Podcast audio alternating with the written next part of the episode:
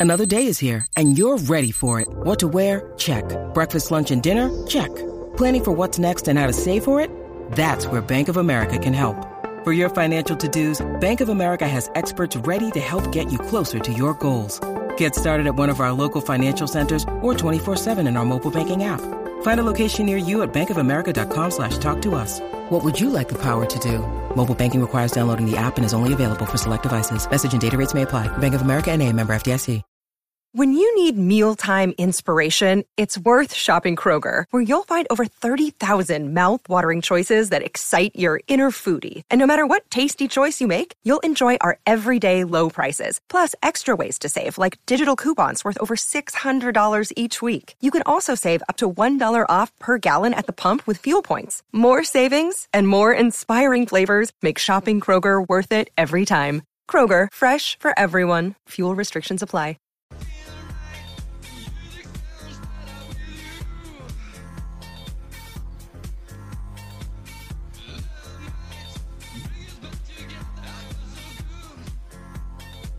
Dwayne's World with Dwayne Russell.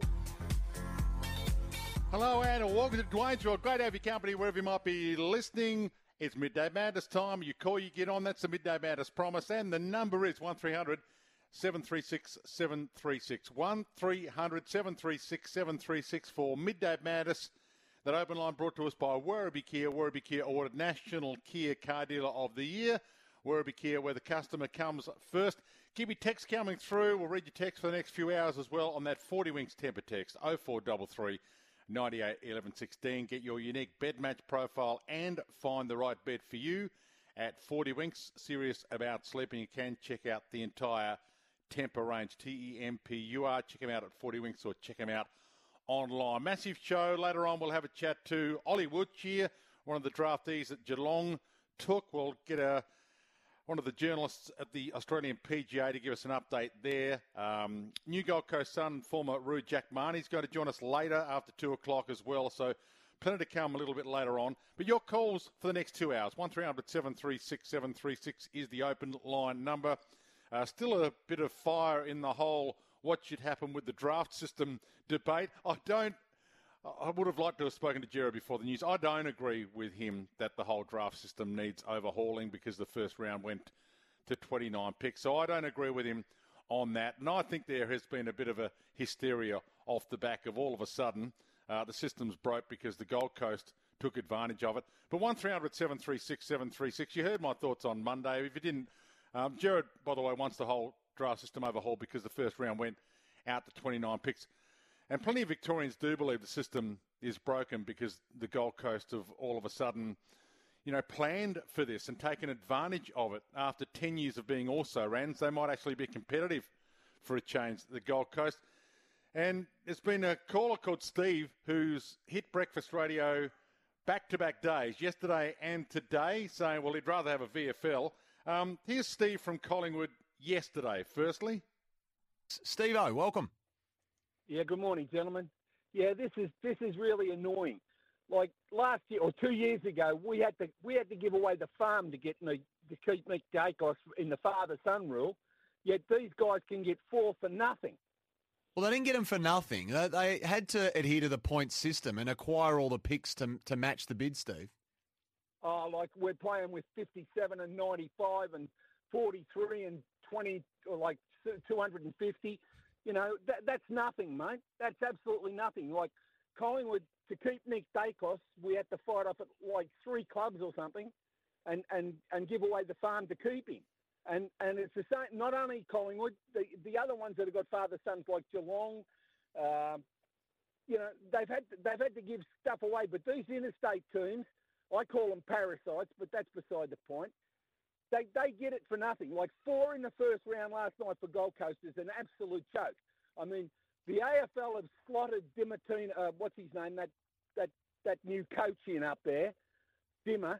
They've, they've slotted him in and they're giving him the world to try and keep these guys, give these guys any vari, uh, like any worthiness at all.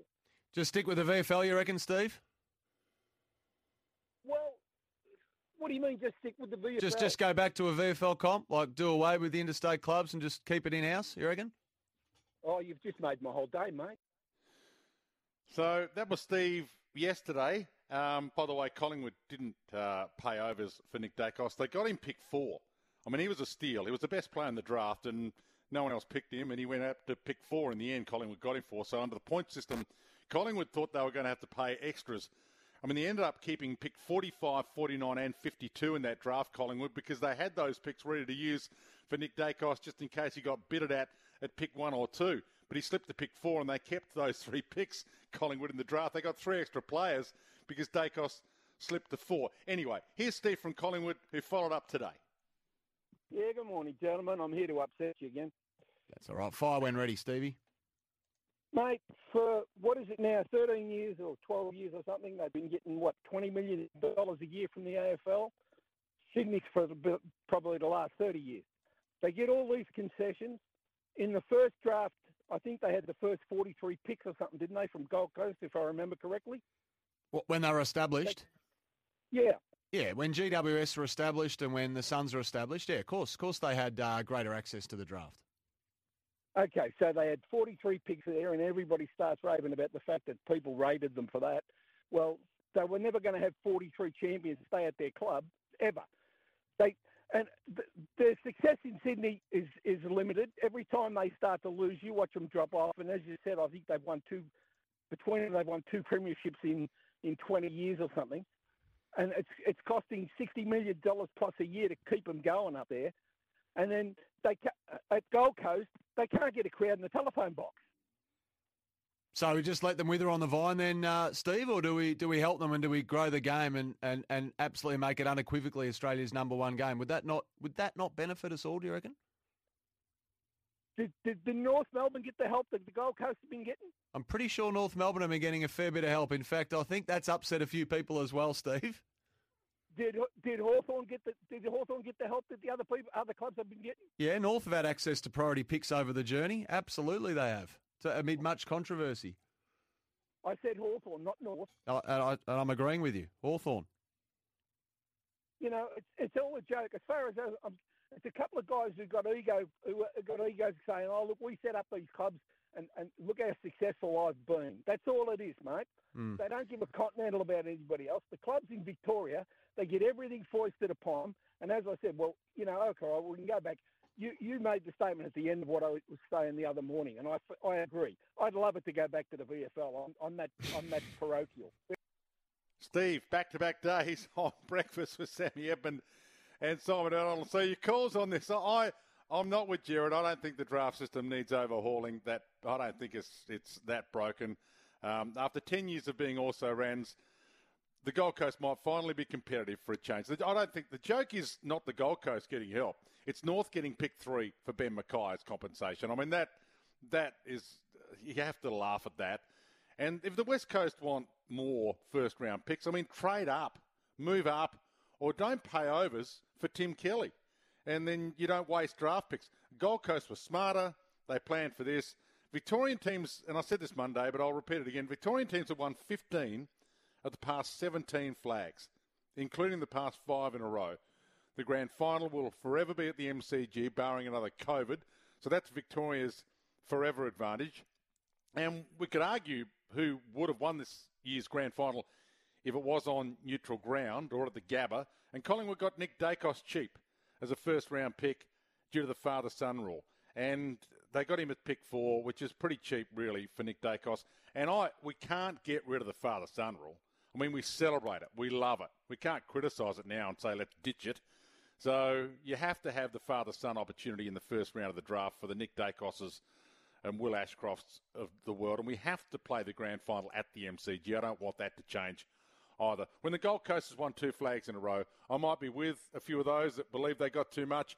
Uh, this draft was unfair on the Victorian teams, but either you want a national competition or you don't. And if 15 of the last 17 flags have been won by Victorian teams, you can't say that the scales are tipped too far in favour of the Victorian teams because half the comp's made up of non-Victorian teams and they aren't winning flags left, right and centre. This is the first ever era where the Gold Coast might actually keep some draftees and win some games and pull a half decent crowd. Maybe I'm a little biased because I've broadcast a lot of Gold Coast games with no crowd and no hope of them playing in the finals. because we do get them. I get them a lot on Fox. Uh, but over the years, I mean, these these are some of the guys they've drafted and lost. Tom Lynch, Dion Prestia, Steven May, Charlie Dixon, Alex Keith, Josh Caddy, Peter Wright, Jaeger O'Meara, Jack Martin, Adam Saad, you know, Jack Scrimshaw, Cal Archie, Izak Rankine. Uh, anyway, uh, your call's on it. you got a thought on this? Give us a call. Mark, Damien, Matt, Connor, we'll get to you all. Mark, welcome to you. Thanks for kicking us off for Midday Madness. G'day, Dwayne. How you going, mate? Love the show. Hey, um, Thank you. It's a national, it's a national comp, so we're only as good as our weakest team. All these people complaining about Gold Coast, they've never even made the finals. What, what's the hysteria about? I'm with you on that, Mark. And it, it's not it's not a guarantee that all these kids are going to be the next superstars of the competition. That they might not all be Nick Daicoses. I mean, that remember this is the Gold Coast. Yeah, they finally got a really good coach, Damien Hardwick, and a list they might keep for a change. But they're not guaranteed a success. This is the Gold Coast. Remember, it's the Bermuda Triangle of Australian sport. They haven't run off with Premiership Cup after Premiership Cup just yet. After 13 years of the comp, they've never played in the final. So I'm with you, Mark, on that. Uh, Damien in Strathmore, your thoughts, Damien? Yeah, Dwayne, I reckon it's great that Gold Coast get those four young kids, and it's fair.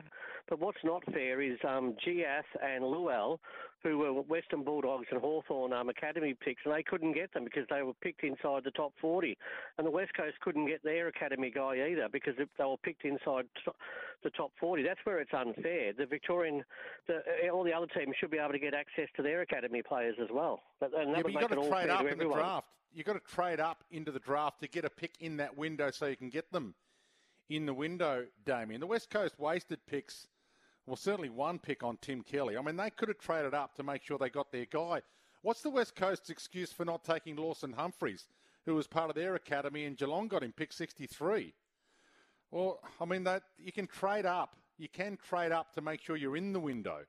That's where the Gold Coast was smart. You know, tra- if you want these guys, trade up into the window to get them. That's my belief anyway. Um, Matt, Ocean Grove, welcome to you, Matt. Yeah, g'day. Uh, thanks, Dwayne. Thanks for your time. Um, as you know, I'm a massive Gold Coast Suns supporter, and all week we've listened to the Victorian clubs wedging saying that we, we, we gave up nothing to get these four academy kids. Well, a lot of Victorian members or supporters have got short memories. We actually gave up pick four and we gave up a lot of picks for other Victorian clubs to actually move up in the draft. So we did give up something. And, you know, as, as you've said, for years we've had the guts ripped out of our team from Victorian interstate clubs. We finally get a chance to have locally grown talent staying at the Suns, and we're having also players from Victoria and interstate signing on with the Suns because they can see that we're actually going somewhere. So they, they, they get everything handed to them. All of a sudden, we get four guys who are, are going to be great but we, we, we paid a price for it. We gave up pick four, but plus we helped some Victorian clubs move up in the draft. So I'm just this last three days listening to him whinging. It's just hilarious. Short memory. Great have you called. Short memory. That's very cool. I think we've got a full ball. We'll get to you all, Connor, Michael, Shane, Justin. We'll get to you all. Connor in Fitzroy. What can you, do, Connor? Good day, mate. It feels exhausting uh, talking about this big bias topic again. Uh, look, these clubs, interstate clubs, Gold Coast, GWS, they're always going to need assistance. Um, those parts of Australia um, football dominated, and I think there just needs to be more of an understanding that they need assistance, not too much assistance, but it makes the comp unfair. But uh, the, the person that rang Sam Edmund earlier in the show, completely disagree with him. Just wanted to put that out there because these clubs, we've got to support Sydney. There's a massive population there, and uh, if the game wants to grow and be, remain as the number one sport in the country, well, uh, you can't just leave these markets out, out of the equation. No, I, and the academy system's worked, and was one on the text.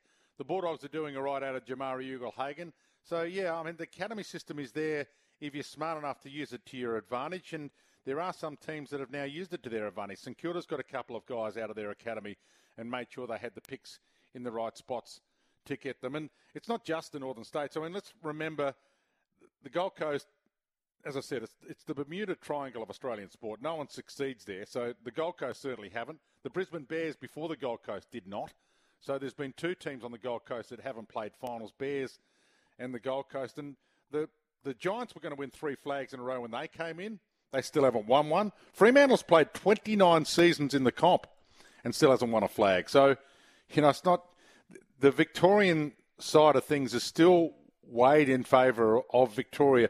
Uh, would Fremantle have been better off if that grand final against Hawthorn was not at the G? I mean, it's always going to be a Victorian team's advantage having that grand final at the G. Michael and Caroline Springs, welcome to you, Michael. Good day, Dwayne. How are you? Oh, Good.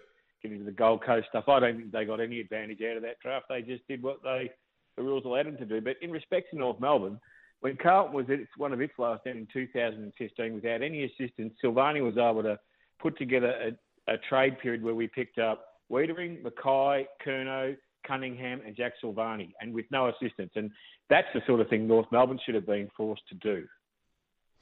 Yeah, well, North have got some nice help now. They're still going to have to coach them well and develop them well, but they do have a nice hand now. Uh, great to have you call Michael on it. We'll get to you all, Shane and Mount Waverley. Welcome to you, Shane. Yeah, hi, Dwayne. How you going? Good. Yeah, I just want to defend North a bit. That Ben McKay compensation pick, people should stop rubbishing on about that. That's just the system we live in, right? That that's that's agreed by the AFL. And the other point is that other teams, St Kilda, Melbourne, Carlton, they've all tanked for years, and they've got all the number one draft picks that they like. Yet when North, you know, struggle, North have been a team that have battled hard to, to finish middle of the ladder for a long time. They've shown integrity in doing that. And to find one year, couple of years that North actually get a bit of support, everyone jumps on them. It's just wrong. And if why why couldn't North get access to our academy player Riley Sanders? you know, why is it okay for Gold Coast to get access to their academy players, but North not to? And one point about West Coast, people saying that West Coast didn't get support, they won the premiership a few years ago. And also, if they wanted more picks, they could have broken up that number one draft pick and got probably three or so picks in the top ten. You know, so or sold or sold a player or two to try and get a pick. I mean, they can do that pre the draft, sell a player or two. Shane, I'm agreeing with you on if if we want the draft system overhauled, so there's not 29 picks in the first round, one of the first things that will probably go is not the father son rule. That won't go. It's not the academy pick system. That won't go. What will go is probably the compensation will be looked at a little harder, and it will be the pick like North Melbourne got, which I'm happy for them to have. I don't think the draft system needs to be overhauled, but if it does get overhauled, it's getting pick three for a Ben McKay. That might be the first thing that gets overhauled in it. But again, I'm glad you got it, Shane, because I want you competitive as well, and I'm okay with 29 picks in the first round. Justin in Wandon, welcome to you, Justin. Dwayne, how are you, mate? Good. I don't, I don't really care what the AFL do because the AFL are going to do whatever the AFL do. The draft probably needs a little bit, a little bit of tinkering with around the sides, and my team are premiers for another 300 and how many ever days. But the one thing I, won't, I don't like is using either last 17 premierships because the six before that were won by interstate teams.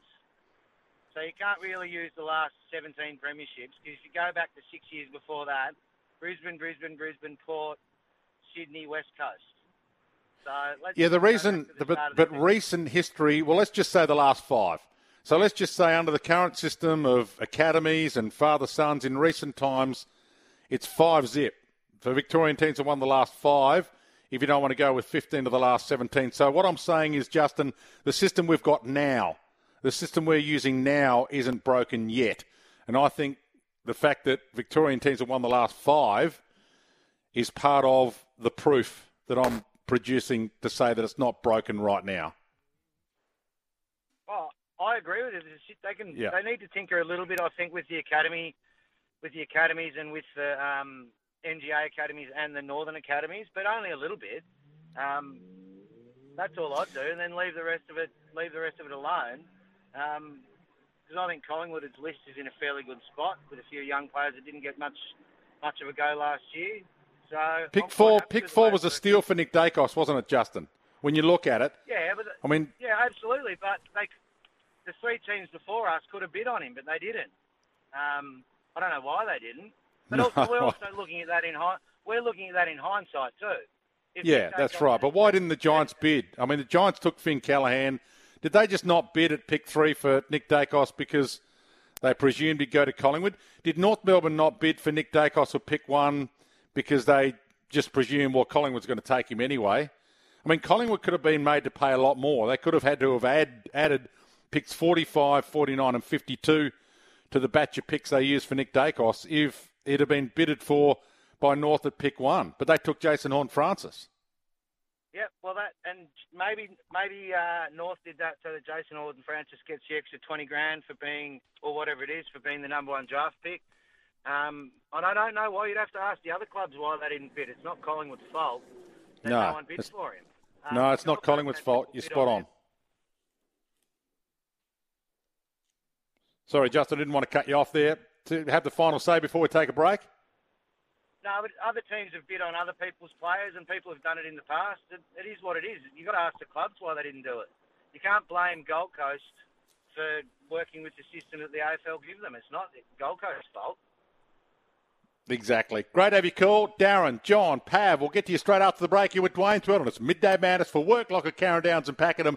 Unlock Stockton, full of value. Workwear for wherever you work. Visit worklocker.com.au.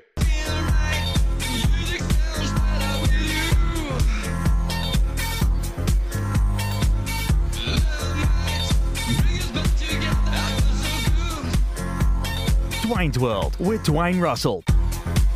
Back to your calls for Midday Madness for Worklocker, Carrum Downs and Pakenham. Unlock Stockton, full of value workwear for wherever you work. Visit worklocker.com.au. Darren on the Gold Coast. Welcome to you, Darren. Hi, Dwayne. How are you? Good. Um, I just want to. Um, I just don't understand the continued animosity against the Suns. I mean, everyone comes up here on footy trips, and what do they want us to fold? I mean, where would you rather go in June, Hobart or Gold Coast? Yeah, well, I think it would be nice, Darren, to think that there might be a semi successful era coming for the Gold Coast where they're competitive, drawing big crowds, retaining their players. Even if premierships aren't being won, they were at least competitive to the point that they made finals a few times. And I, I think most footy fans would be on that side of the coin, but there are a few that are fairly hell bent on the opposite Darren, and there's been a caller to breakfast a couple of days in a row on that idea that uh, it's too much at the moment and you've got it too easy. But again, 13 years in the comp without finals, surely you deserve a bit to go right for a change. And keeping players and uh, homegrown, self-developed players is the perfect way to go, as opposed to you know being given compensation to try and get out outside players from other places around Australia that you might not keep. Uh, appreciate your call. Uh, great to have you on from the Gold Coast, and good to hear so many people calling and texting in from the Gold Coast. Uh, Mark in Delahey, welcome to you, Mark. You got a, an idea for the draft?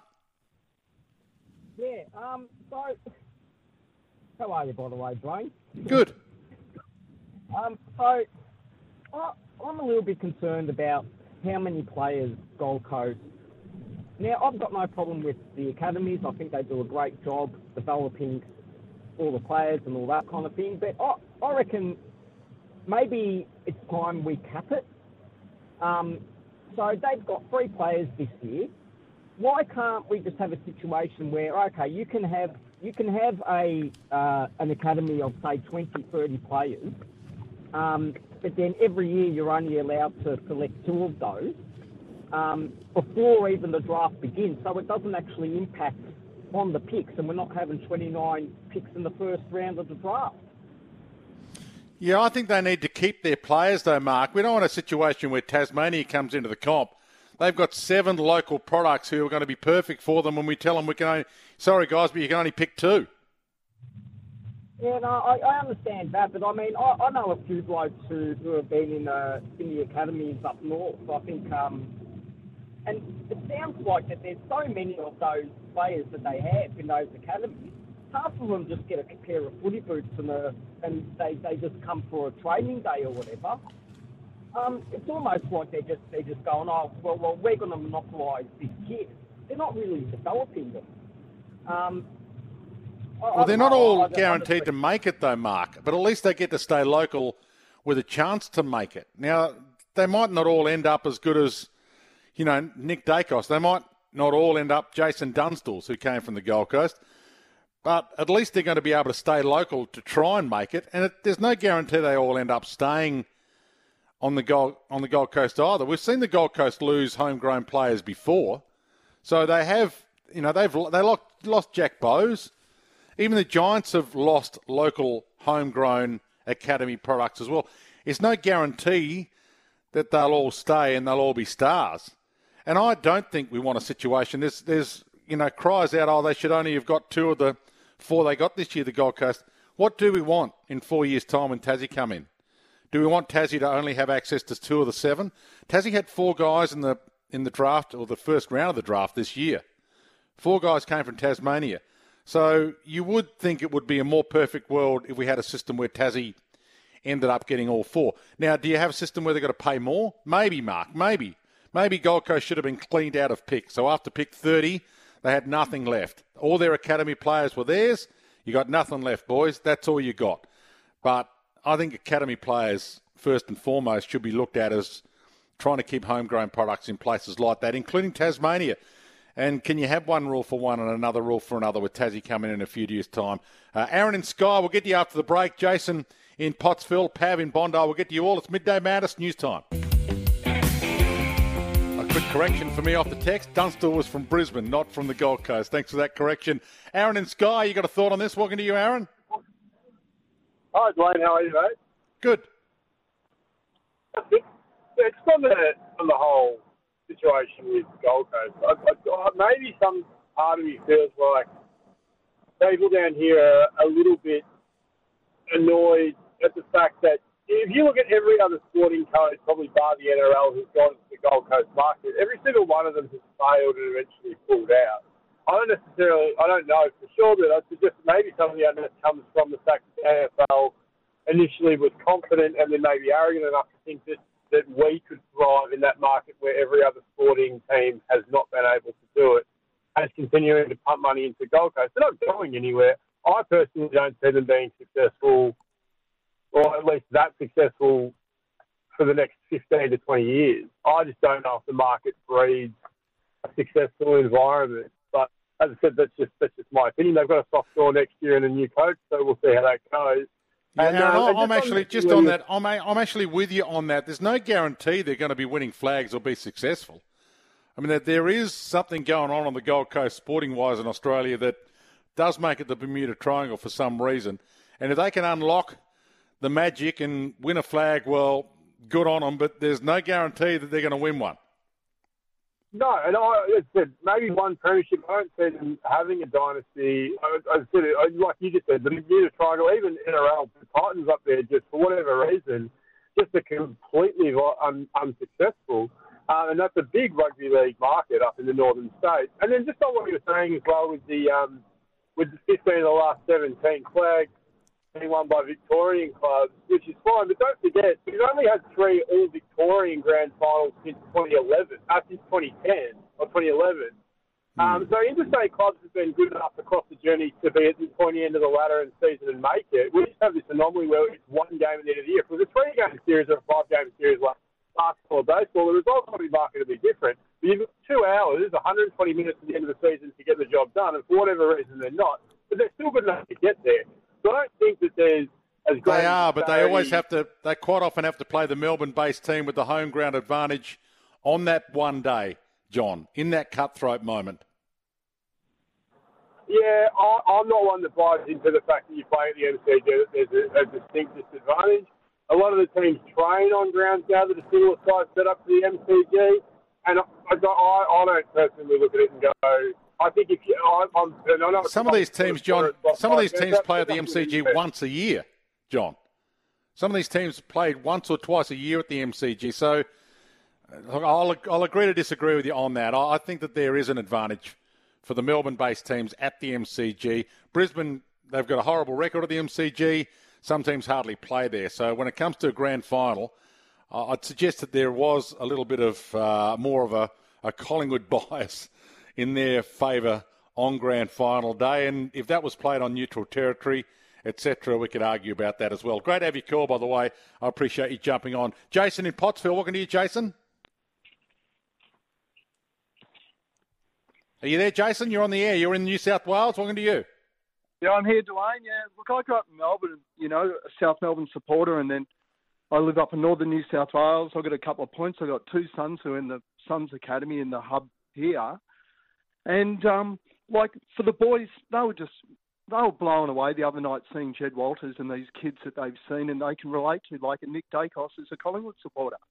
Like, they're Mad Swan supporters, but they're in the Suns They're in the Suns um, Academy, and it's so good for them to be able to relate to somebody locally that, that they've seen. Um, their club footy that they play out, half the kids here in 17s and 13s, half the kids are still rugby converts who don't understand the game. And um, there's still so much for the growth up here that it's going to be a slow process. And just because the Suns got four kids in the academy in one in one draft, that's not going to happen every year. No, Jason, I think there is, and I'll mention it on Monday and Tuesday. The essence of having a local hero is going to draw crowds and get kids to want to play. Having their local hero, who, as you mentioned, they've known for six, seven years. Some of these kids have known these guys. They've been drafted. They're going to be their local hero. They're going to want to watch them play. And hopefully, local heroes and a bit of success will draw a crowd on the Gold Coast. And let's face it, that's what we need, don't we? At least some relative success and some crowds on the Gold Coast and making it uh, a venue where they might sell it out occasionally. Well, at least they sell it out when Collingwood goes up there, but Collingwood sells out stadiums everywhere. John, Pav, we'll come to you straight after the break with Dwayne's World.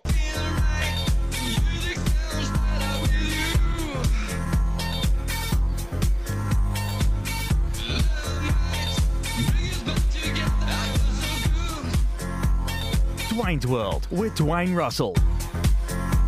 Always great to have your company for Dwayne's Went out for midday madness. The lines have been full from the outset, but uh, there's a few free now if you do want to jump on.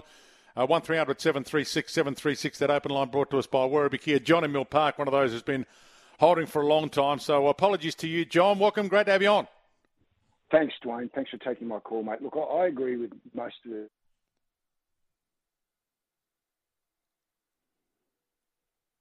That's a bad sign, John. Uh, we'll get you back, uh, hopefully. Uh, apologies to you on that. Pav in Bondi. Welcome to you, Pav. G'day, Dwayne. Uh, just a little uh, break in programming talking about footy. I just want to shout out uh, a good mate who started a run yesterday at 6 p.m. Um, from Grattan Park on Greville Street, and he's making his way all the way to Lorne. Um, uh, about eight years ago, he lost his beloved uh, wife, uh, Skye, to cancer. And one of her last wishes was to build their dream house in Lorne, um, which he's successfully gone ahead and, and he's built it pretty much with his own two hands. And to celebrate it and to raise uh, money to finding a cure to cancer, he's uh, embarked on a run from Grattan Park uh, in, what is it, Toorak, all the way to Lorne. And at the moment, I think they're about, they're on the side of the road in uh, Bellbrae, Dwayne. So uh, I think you're out that way, are you not? Yeah, so he's gone past my house, so I won't be able to wave to him uh, when he comes past, Pat. But a nice uh, little plug for you. What's his name, and how can people jump on the website? Yeah, definitely. Uh, so it's Cameron Nugent who's doing the run. So if you're in that area, you'll see there's uh, safety cars, obviously, um, uh, drawing attention to him and his run on the side of the road. He's currently on the Great Ocean Road as we speak. Um, but if you do want to hop onto Instagram and uh, search for To Lorne with Love, um, and there's uh, the relevant links there where you can go and donate. Um, he wanted to raise $100,000 and by the middle of the night, they had already reached 100k, so now they're going mm. to 125k, and all of it will be going to uh, hopefully finding a cure for this beast uh, called cancer, Dwayne.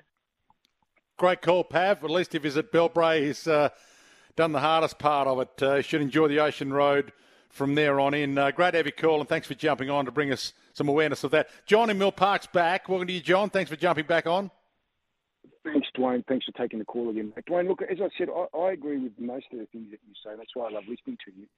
However, you say that the draft system's not broken.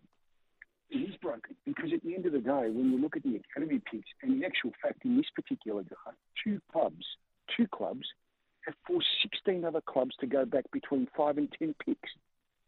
You can't say the draft is not broken. It is.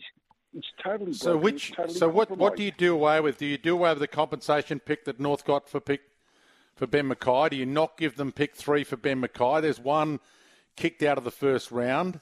Do you not go with a father son system where a team can bid and then all of a sudden a team shuffles up to get their Nick Daicos in the first? Which one do you kick out so the so the bids don't keep shuffling back in order, John?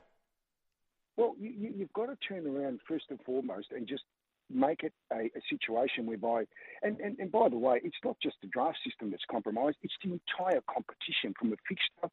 Yeah, no, I agree with you on that, John. I, I agree with you. Everything's compromised, but if you don't want the draft the way it is, you're going to have to do away with either compensation picks or father sons in the first round. Otherwise, is that what you want? Not have father sons anymore in the first round? Yeah, no, I, I- think what you're going to give away is exactly that. You've got to find another way to allow the club that is, has got a father-son pick to either have a third round pick that's got to be immediately given or a second round pick. The first 18 picks just should be set in concrete. There should be Yeah, no, no Jared, situation Jared said that, John, but and I, I'm fine in, with that in theory. But how do you do it? How do you not have someone who, if you bid for Nick Daicos at pick 15 in the first round, and you use pick 28 and 30 to get him, then to shuffle up in the draft, then you are jumping into and you're extending that first round by one pick, and then someone else wants an academy player, and then you're extending that by two picks. So how do you how do you stop extending it, John? Well, to me, you, you can't keep doing. I mean, I'll give you a perfect example, Dwayne. Uh, there's a club, and I'm not going to mention the club, had pick 25. They ended up at pick 35. You cannot do that. Yeah, I agree, I agree with you, John. I agree with you. I'm 100% agreeing with you. Pick 25 shouldn't end up at pick 35. But what do you do away with to fix it? Do you uh, do away with compensation? So North shouldn't have got pick three for Ben McKay. They should have got pick 19 for him instead. And then do you do away with the father son as well? Uh, so that's the that's the you got to you got to come up with a system to fix it, John. You can't just say I'd love the system fixed and then not have the solution. So that's the issue. I'm with Jared and I'm with all of you. It'd be nice if there was only 18 first round picks, but you've got to do away with some stuff to get there. And I don't want to do away with father son, and I don't want to do away with the academy system that allows the Gold Coast to get local kids playing for them, drawing local crowds and pulling local kids along to footy because they see their heroes there. And I don't want a situation where Tassie comes in year one and has seven players available, but can only get two because that's the system we've got, and five Tasmanian kids can't play for their local team. So, yeah, you've got to come up with a solution, John, not just tell us that there's a problem, because we know there's a problem. It's the solution that's the issue. We'll take a break. You're with Dwayne's Well.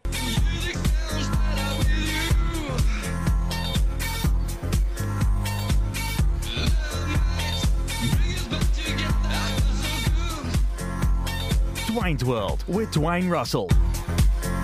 A couple of your solutions coming through on the text uh, pipe. Why can't we just say no academy players can be taken in the first round? We could say that, but then the Dogs wouldn't have Jamarra Ugle-Hagan if that was a rule. Another one here you don't gift North two picks at the end of the first round for being an ordinary club. That's from Ross, and that's a fair call. I mean, if we don't want the draft pick 15 to end up pick 25, uh, we don't want draft pick 20 to end up pick 40 because of how many picks have ended up slotting in, in between them all, then maybe you don't give a team compensation for a trade that happens like a Ben McKay that ends up being pick three.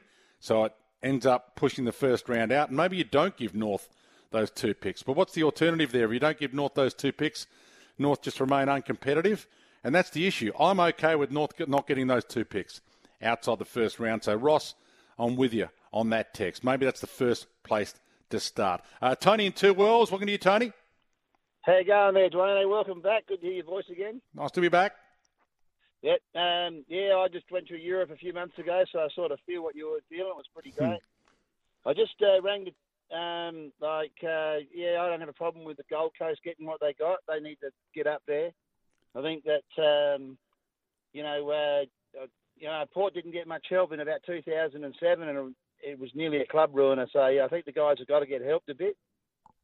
Um, you know, like, uh, yeah, I just wanted to talk about Port's draft actually because we I looked at the uh, googled it this morning and the uh, the new list with the new seven names right down the bottom. They look like a pretty good, well balanced group with like ready-made footballers and ready and young talented fellas. I think our our recruiters have done a magnificent job once again. Yeah, Tony, it's a Port's got the list. Port has the list. Not a lot of excuses for Port next year. Another year of development into Jason Horne-Francis. Uh, you'd think that Zak Butters is going to be a year better and be one of the best players in the comp. Uh, a better defence would help, but yeah, Port, no excuses next year. Back with more of your calls after the break.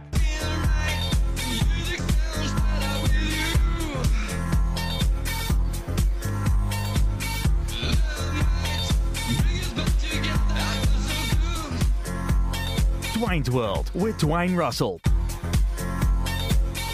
Thanks for joining me for Dwayne's World. Great to have your company for Dwayne's World and for Midday Madness. We're heading back to your calls for another big hour of Midday Madness. Lines are full, so we will get to you. 1300 736 736 for Werribee Kia Awarded National Kia Car Dealer of the Year, where the customer comes first. Craig in Tassie, Lockie on the road, Laura in Mill Park, Blackie in Doreen, Mick in Yallambie, Dave in Milton, Ross in Fremantle, uh, Peter in Doreen. We will get to you all. It's great to have so many passionate people for Midday Madness. It's the beauty of coming and doing this show every day. I love having a chat to you about the things that you're passionate about. And uh, we're heading down to Tassie to start us off for the second hour with Craig. Welcome to you, Craig. You got a thought on all this? G'day, Dwayne. How you going? Long time, Good. first time. Great to have you. No problems. Look, we all know the draft's compromised. And the reality is the compensation the picks North got were due to the fact is if they had Will Ashcroft and Nick Daicos, would they have needed them? Probably not. So the only solution to me is that father sons and NGA academies are banned from the first round. Compensation picks have to stay there because we can't have the clubs being raided for their top players. And that's it. Yeah, Craig, in a perfect world, you wouldn't have a draft compromise with something like the father son rule. But I'm so in love with the father son rule. That's one of those that I don't want to give up. But I appreciate your rational thought process in that that that's probably the thing that has to go if we actually want the first round to just be the first round. Uh, I'm just not with you on doing it. If I was in charge of the AFL, I wouldn't be doing it. Lockie on the road. Welcome to you, Lockie. Yeah, g'day, Dwayne. Thanks for the call, taking the call. Um, just a quick one. I just uh, what Craig mentioned there. I actually think it's a good thing to have the father son from Go Get because there's still compensation involved, and I love it. I'm a Richmond supporter, so but I just love it as part of the game. So unique. With um the um so the father son, then you've got the academy. Uh, I think this is where you could make the real difference because compensation picks I disagree with altogether. But if you're going to have them, they're not four picks a year, if you get what I mean. Um, so what about with the these academies? If it's run by the AFL, you do have obligations as each individual club to actually have support. So Gold Coast do have an academy based in the Gold Coast. It is with Gold Coast players around, as would be Richmond, West, Western Bulldogs, GWS, but it's an AFL setup because I heard a guy call you earlier and he said he's got two kids at the Gold Coast Academy. Mm-hmm. Is that right? Did I hear that? Yeah, we've had a lot of oh, calls this So week about. Well, it seems like there's a lot of kids in that academy, given how many calls we've had from fathers and associates of people that have got kids in that academy. Well, yeah, well, if, if it's true, um, he mentioned the Sydney Swan supporters, and it was just great to see someone come through that system. So if they see someone come through, it'll be a benefit to Gold Coast, but it'll be a benefit to the competition. So rather than everyone just feeling, you know, I mean, they're going to get rid of. They, it does seem ridiculous that Richmond, uh, Richmond got out of a lot of picks, etc., but we were quite a way back. But at the end of the day, um, make the academies, AFL academies, that are stipulated that the clubs have to provide the equal level of support they're doing now, and somehow make it that way. That way, they get picked up wherever, and it's great for everyone. So what do you do when Tassie comes in, Lockie? Do you tell them that it's an it's an AFL academy down there, and just because you've come through the academy doesn't guarantee you to play for Tassie? It's a really good point, but similar to GWS and Gold Coast, you've got to give them some leg ups for the first X period of time. So remember So, Gold Coast so what's one, that, three, that's five. that's the that's the million dollar question.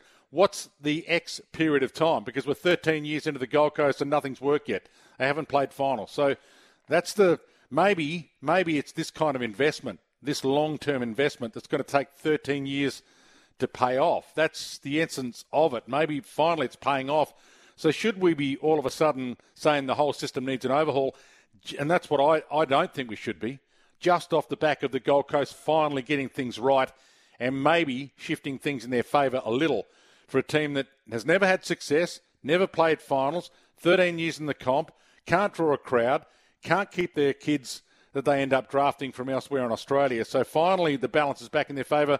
When they've won two flags in a row, then by all means, give me a call and say the bias has shifted too far in their favour. But let them make the finals first, I'd say. Appreciate your call, Lockie. Got so many on the line. I want to get to you all. Mick and Lambie, uh, I know you want to talk about one of the draftees yesterday. We'll get to you as well. Uh, Ross has been holding for an eternity in Fremantle. I better get to you, Ross. Welcome. G'day, Dwayne. Um, yeah, the irony of talking about all of these equalisation measures when the AFL decided to extend the grand final licence to 2057 with the MCC, really, they need to discuss that now that it won't be extended again, and the grand final, even though it's so far in the future, will go on a rotational basis. Otherwise, I think the WA Football Commission should start approaching people like a Twiggy Forrest or a Gina Rinehart for almost a rebel league to shake it up. Because if we want to be a national competition, wouldn't it boost these states like Queensland or WA or Tasmania if once in every five or six years they got to host the grand final? That would be a proper national competition and will give a team like Fremantle a chance of maybe winning a premiership one day. Yeah, Ross, I can see in the long distant future that we get a rotation system for the grand final somehow, whether it's one in every five or one in every four. But also the AFL, you know, to secure the long term financial status of the game, had to do that deal with the MCG. It's still the biggest ground in the comp. So, you know, if someone wants to build a ground that's got 80,000, well, maybe we'll consider it. Maybe they should have built a bigger ground than 60 in WA, Ross there's a lot of merit in what you're saying. Maybe it should be rotated sometime in the future, but it's still the home of footy, the MCG, and I still like the fact that it's there. So I'm a South Australian. Um, I don't want to rotate it through South Australia to a venue that only seats 50, to be honest, because there's 50,000 people that can't go to a grand final. But I appreciate your call. Um, Laura in Mill Park, you got a thought on this? You're a Gold Coast Suns fan. Welcome to you, Laura. Hey Dwayne, so I just want to say, like back about 18 years ago when I started umpiring on the Gold Coast and I was doing field, um, you know, PBC, Palm Beach, Currumbin was not the club that it is now. They used to be, you know, fisticuffs with the players. I know of umpires that were personally threatened by parents and players, and they have come such a long way, and they should be damn proud. They should be celebrated and it's disappointing that you know we're not focusing on that. That how much um, or how many good quality players are coming from such an awesome club, and you know it makes me proud to be a Gold Coaster um, at heart. You know, especially growing up there and seeing what the club has become. I just think they're they're amazing, and I ho- I just hope we get more come from there. Nice to have you call, Laura. Always great to have you on the program. Peter and Doreen, you want to talk about the draft? Welcome to you, Peter. Thanks for holding. Yeah, Howard Dwayne. Yeah, and I haven't got a problem with the draft this year with um, the Gold Coast because they they can't get any father sons. But I think they need to put a ceiling on it. Like Gold Coast has been in the comp now, what 13, going on to the 14th year.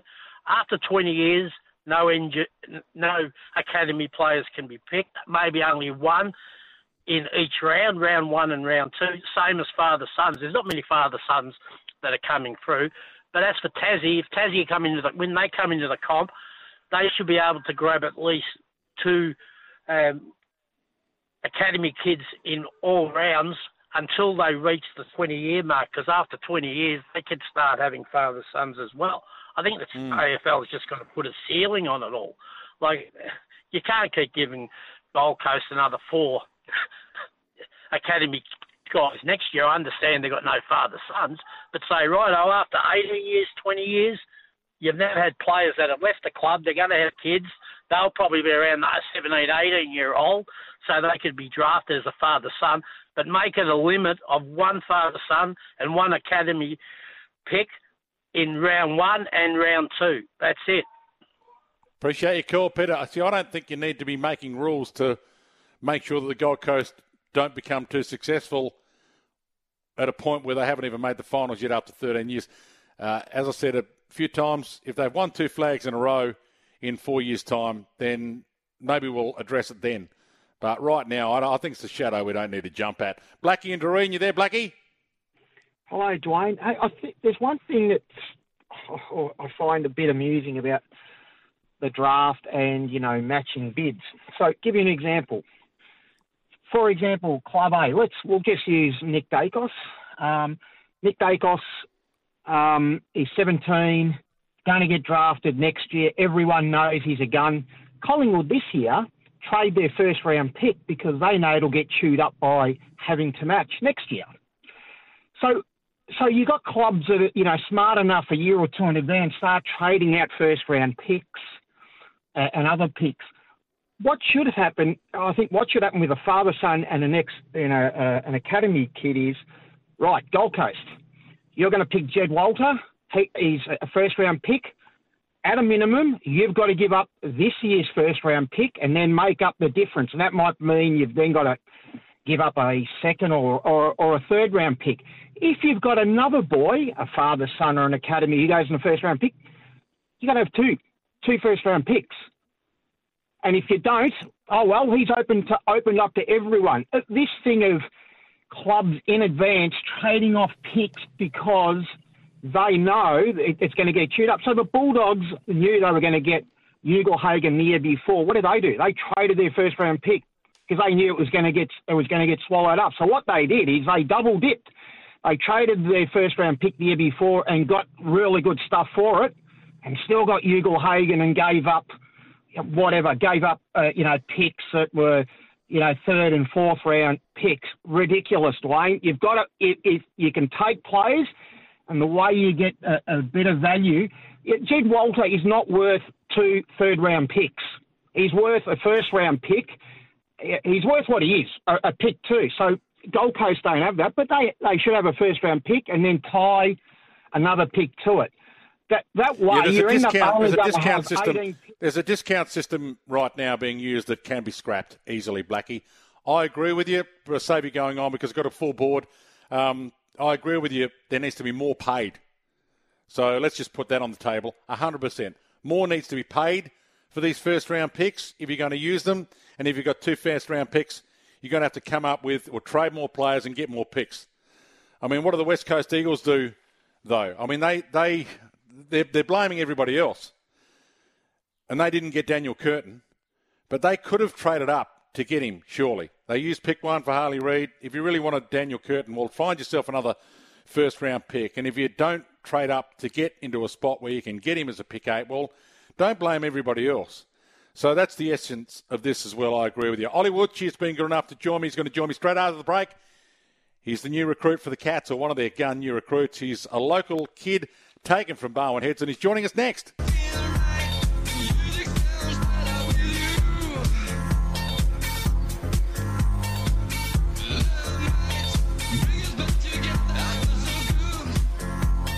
Dwayne's World with Dwayne Russell. Always great to have your company for Dwayne Thorpe. Heading back to your calls for Midday Madness shortly. But Ollie Wiltshire has been good enough to join us from the Bellarine. Played for Barwon Heads, 51 goals in 18 games. He was a surprise selection by the Cats at pick 61 yesterday, and he's been good enough to join us. Point to you, Ollie. Great to have you on. Dwayne, how you going, mate? I'm damn good, but not as good as you must feel right now. How do you feel? Uh, yeah, I'm pretty over the moon right now. Lots of words.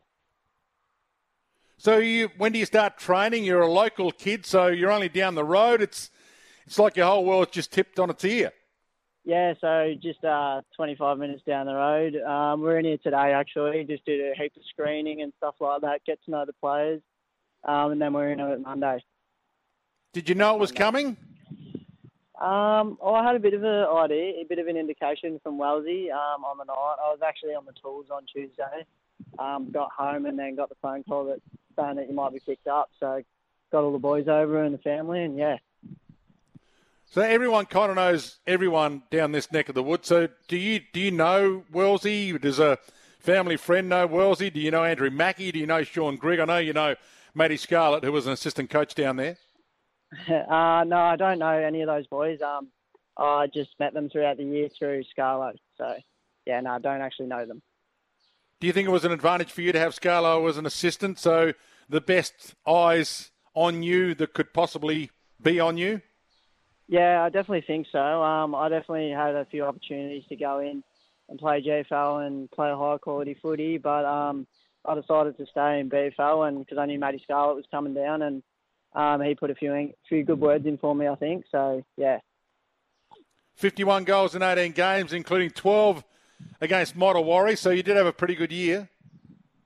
Yeah, yeah. Um, I was lucky enough to kick 12. I think Fairfield were in junk time, but um, yeah, uh, Sammy Shaler and Mitchell Herbison, the coaches down at Barwon Heads, um, chucked me in the forward line a fair bit this year. So um, yeah, I was lucky enough to get on and a few, which is good.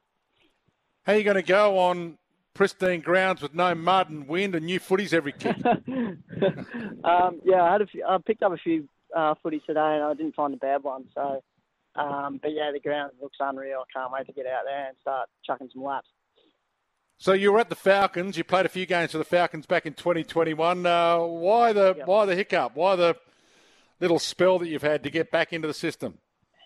Um, I think I don't know. The first year at Falcons was COVID, so we didn't actually uh, play at all. And the second year, I think I played about seven games and just injuries, the stop-start with the lockdowns and stuff like that. Um, and then I just went back to what I loved, and which was playing footy with my mates, playing at Barwon Heads, and just played for the love of the game. Um, didn't take things too seriously, and then um, had an all right year. Um, we won, lucky enough to win the flag, and then Scarlo was down there, so I thought I might give it a crack. So they tell me you got a big tank. You put your head over the footy and you, well, you know where the goals are. Uh, well, let's just cut to the chase. They reckon you got a few tricks, Ollie. Yeah, yeah. I'd like to take a hanger here and there. Um, but yeah, I definitely need to put on a bit more size. I reckon. I'd like to run and yeah, I'd, yeah. Little bit of Stevie J, they reckon, in you. Oh, I wouldn't say him. I yeah, I'm not really sure who I'd compare myself to, but definitely not Stevie J. not as good as him. How's your confidence level going in, Ollie? I mean, you, you, obviously have to pinch yourself, but when you get in there and start training, you've got just as good a shot at playing it in round one, theoretically, as anybody else. So you have to have your confidence in yourself before anybody else has confidence enough in you to pick you. Yeah, well, I think um, going with the mindset of you know you're just as good as anyone here, and um, they picked you for a reason. So yeah, I'm just going to put me head over the ball um, and yeah, do the best I can, and hopefully maybe play a game this year. What do they call you down there at Barwon Heads? Are they going with the blade, or what are they going with? What was that? Sorry. what's the nickname they're running with for you down there at Barwon Heads? Oh, they got ferret going, little ferret. Do you mind me using so. that round one when you front up for the Cats in your opening game? Are you, are you okay with me going with Ferret or not? yeah, you can go with that. Um, I think Dan Donati would like that, the old coach. Um, yeah, he'd get around that for sure. He was the one that made it up, I think. Well, let's hope the Ferret gets a game early, uh, Ollie. Congratulations on being drafted. Uh, the Cats have done it again. Stephen Wells has done it again. And uh, how's your family and friends right now? You're going to have to get a few tickets together.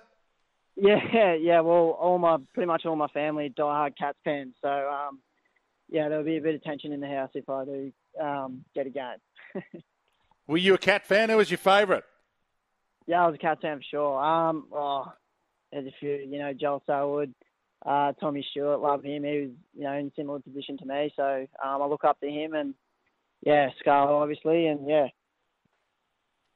Great to have you on, Ollie. Congratulations again. Can't wait to see you at GMHBA Stadium at a training session in uh, the coming weeks. We'll talk soon. No worries. Thanks for having me. See you guys.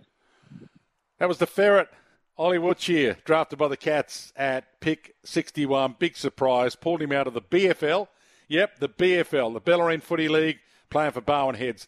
We'll take a break. Back to your call. In fact, uh, David Milton's been holding for an eternity. Mick and Yallambie as well. So I better get to both of you before the break. You there, Mick? We'll start with you. I think you've been holding the longest. Thanks, Dwayne. Um, you there, mate? Yeah, you're on the air, Mick. Welcome to you. Yeah, I just want to talk about um, the second round draft rookie pick, uh, Finnbar Maley. Uh, he's only 20 years old, mate. Only played three years of footy at Preston and Eltham, and uh, with a basketball background, and he um, he blew the uh, grand final apart in the Northern League for Eltham, kicking six goals, and uh, and after all of that, he did a he had a spider bite that put him out of football for ten weeks in the season. so it's, it's a great little story. That's a nice story, Mick, and we've had a few of them. Will he go all right? Well, he's got a, he takes a fantastic mark and he can kick a ball, kick six goals, and just tore the game apart in the grand final. So North Melbourne must have had a bit of a look at him and uh, they've grabbed him. Yeah. Hey, nice call, Mick. Um, got a few things to give away that I haven't given away yet, so hold the line. We've got something for you. You've got a well, either a family pass to the WBBL Melbourne Stars game on Saturday, November 25, or a Bertocchi ham. It simply wouldn't be Christmas without a Bertocchi ham, or a Cygnett Boost power bank valued at 44.95. A Cygnett Boost power bank will keep your phone, tablet, and earbuds powered 24 7. Need a break for news, and we're going to head up to the Australian PGA to get an update as to who's top of the pops when it comes to the leaderboard. I think Adam Scott's up there. Min Woo Lee is up there as well. Uh, Cameron Davis has had a three under round. He's back in the clubhouse. We need to get there quickly. David Melton, though, holding for a while. We'll get to you in before the news. What can you, Dave? G'day, mate. How you doing? Just before this draft starts, doesn't the AFL a week before the draft get rid of all the father and sons and academy picks and get that all sorted out? So a week later, when the draft starts, all that stuff's gone and everyone can have their pick. So, Dave, it's not a bad solution, and I've heard it from elsewhere. So, I, I do like the idea that if you've got a father son, uh, they need to be able to work out exactly what he's worth before the draft. He doesn't get included in the first round or the second round. You just end up coming up with a pick for him. In that situation, Dave, so for the example of maybe Nick Daicos, who everyone thought was the best player in the draft, and Sam Darcy, who are both father sons in the top four, you might have ended up having a situation where well, more got paid for Nick Daicos than pick four. So it might have been arranged pre-draft that Nick Daicos was actually worth pick one, which would mean that Collingwood would have to pay more for him, and it's not relying on someone else bidding for him before Collingwood have to come up with the points, Dave. Yeah, I know, but it's unfair that Collingwood's getting Nick Daicos. So what, however they get him, bad luck. Yeah. That's the way we get him. You know what I mean? Like you're getting a. You know, I'm actually agreeing with you, Dave. I'm saying that, that if he's worth pick one, then why have a silly system where we have to wait for someone to bid for him? And then if no one bids for him, because they all think, well, Collingwood's going to take him anyway, so we're not going to bid for him at two, and we're not going to bid for him at three, and we're not going to bid for him at four. So we get a situation that he ends up getting picked at pick four or five or six or seven when he's really a pick one. I don't mind that system, Dave, where the father sons and the academy picks, it's a pre-arranged pre-draft thing, and they are taken out of the first round. I don't mind that at all. And hold the line. I got something for you for it because I'm, I'm glad that got mentioned again. It got mentioned on the text a day ago, and uh, it's worthy of the AFL throwing that one up as an option. You got a Bertocchi ham as well coming away. It simply wouldn't be Christmas without a Bertocchi ham. Back with more after the news. Back to your calls, 1300 736 736. For more Midday Madness, for Work Locker, Carrum Downs and Pakenham, unlock Stockton full of value. Work where for, wherever you work. Visit worklocker.com.au. Always great to have your company for Dwayne's World. Uh, great to have a chat to Ollie Wiltshire, the ferret. Um, Gee, the nicknames have been coming thick and fast in this draft. So we had Cal on the program yesterday telling us that his nickname they thought was going to be Killer, uh. We had Liam Fawcett on the program yesterday saying that his nickname is the Force, not Farrah, as in Farrah Fawcett or the Tap. Nick Watson's the Wizard. Riley Sanders has been celebrated as the Colonel, Colonel Sanders, which is funny. Ethan Read called himself the Unicorn on draft night. And Colby McKercher, the big cheese, was drafted pick two. 1300 736 736. It's good to have nicknames back. Um, what are the greatest nicknames of all time? What are the what's the top ten? Nicknames might be on the way back.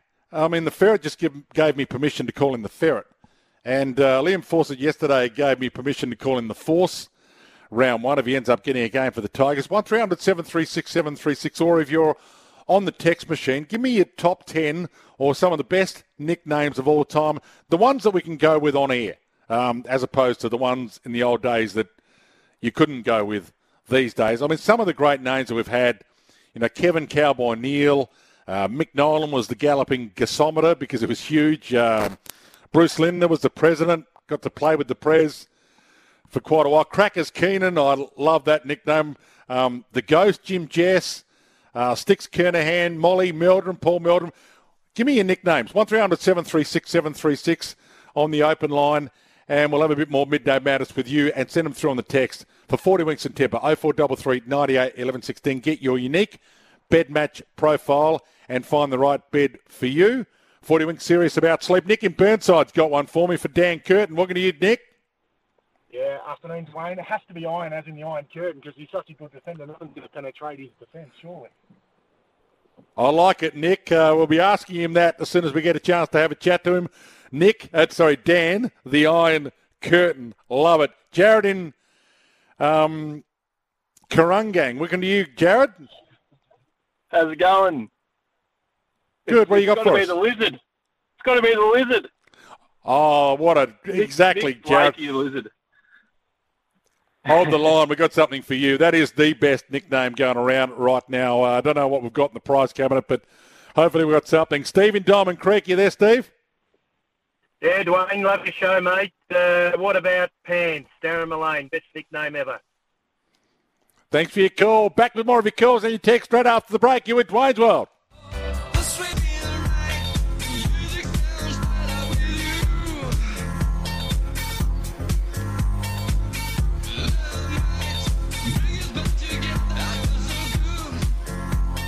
Dwayne's World with Dwayne Russell. Oh, they got ferret going. Little ferret. You boys call Do me you the mind me using mate. that round one when you front up for the Cats in your opening game? Are you, you okay with me going with Ferret or not? yeah, you can go with that. Um, I think Dan Gennardi would like that, my old coach. Um, yeah, he'd get around that for sure. He was the one that made it up, I think. Nicknames are back. The Ferret, Killer Deer, the Force, Liam Fawcett, uh, the Wizard, this year's draft, the Colonel, Riley Sanders, the Unicorn, Ethan Read. Uh, hopefully there's going to be some that are up there with the best of all time, and they're coming through thick and fast on the text as well. Um, Tulip for Robbie Flower, uh, Conan for Gary Ayres, Tilt for Rod Carter, uh, Moneybags for Tyson Goldsack. Uh, the Dominator goes without saying. Um, the Cranium Mil Hanna, there's a couple that Rex Hunt came up with. The, the Mediator for Troy Makepeace. If you've got some of the best of all time, by all means, uh, send them through 0433 98 11 16 or give us a call 1300 736 736 as Rod from East Bentleigh is done. Welcome to you, Rod. G'day, Dwayne. Love your show, mate. Uh, listen, this bloke's still playing. He's still pretty sharp, and he plays for your old mob. Who is it? Um, my old mob. Um, no, I've got, I can't guess. Rod, who is it? The sharp man, the tomahawk. The Tomahawk. Love it, Rod. There's a ripper. There's a few good modern day ones as well, like, well, the lizard got mentioned, but Buddy is one that kind of we forget about because it was, I mean, you, some of these guys have got nicknames that you even forget what their first name is or was because you just call them Crackers Keenan, and Molly Meldrum. Greg and Hillsville, you there, Greg? Yeah, mate. Yep, sure am.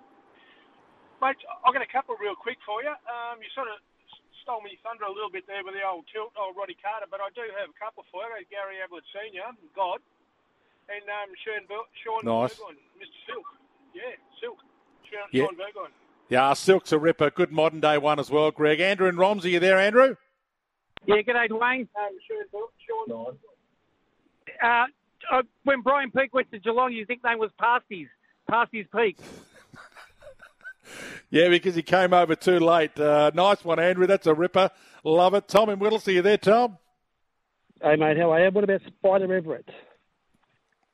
Yeah, it's been some good spiders. Spider Burton, Spider Everitt. Been a couple of rats as well. Andrew Bews and Johnny Platten. Uh, the Fleas come through on the text as well. Uh, the Flying Dutchman, Paul Vanderhaar. That's a ripper. Uh, like Super Boot came through on the text. Now, that is one of the great all times, Super Boot. Adrian and Colac, you there, Adrian? Adriana, Adriana. Welcome to you, Adriana. how are you? Um, what about Rene Kink, the Incredible Hulk? Nice one, Adriana. Hold the line. We've got something for you. A Cygnett Boost power bank coming away down to Colac. Cygnett Boost power banks are at forty four ninety five. A Cygnett Boost power bank will keep your phone, tablet, and earbuds powered twenty four seven. Uh, Tony Webeck's been good enough to join us because the Australian PGA Championship opening round is uh, well and truly up and running, and there's some surprises on the leaderboard, as well as some of the usual suspects like Adam Scott. Let's get an update. Uh, Tony's been good enough to join us. Great to have you on, Tony. Um, PGA of Australia senior writer and Australian Golf Digest contributor as well. If you want to read some of Tony's stuff, welcome to you, Tony. Thanks for coming on. Hey, Dwayne. Afternoon. How are you? I'm great. It's great to have you on as well. And we're talking about names. You better explain to me the leader right now, how you pronounce it, and whether he's got a nickname. Apparently, his nickname's Joey, so that's going to probably get a good run the next few days if he stays where he is at the moment. So, uh, yeah, Joel Moscatel Nachshon from Spain is uh, is our leader at the moment. He's just finished an eight under par round of 63, which matches the course record here at Royal Queensland. So, not a name we expected to see at the top of the leaderboard at this point, but might be a good story behind him anyway. So tell us a bit of his story, and you mentioned that it wasn't expected. Uh, firstly, the usual suspects. I mean, there's some superstar Aussies in this event. Adam Scott uh, among them.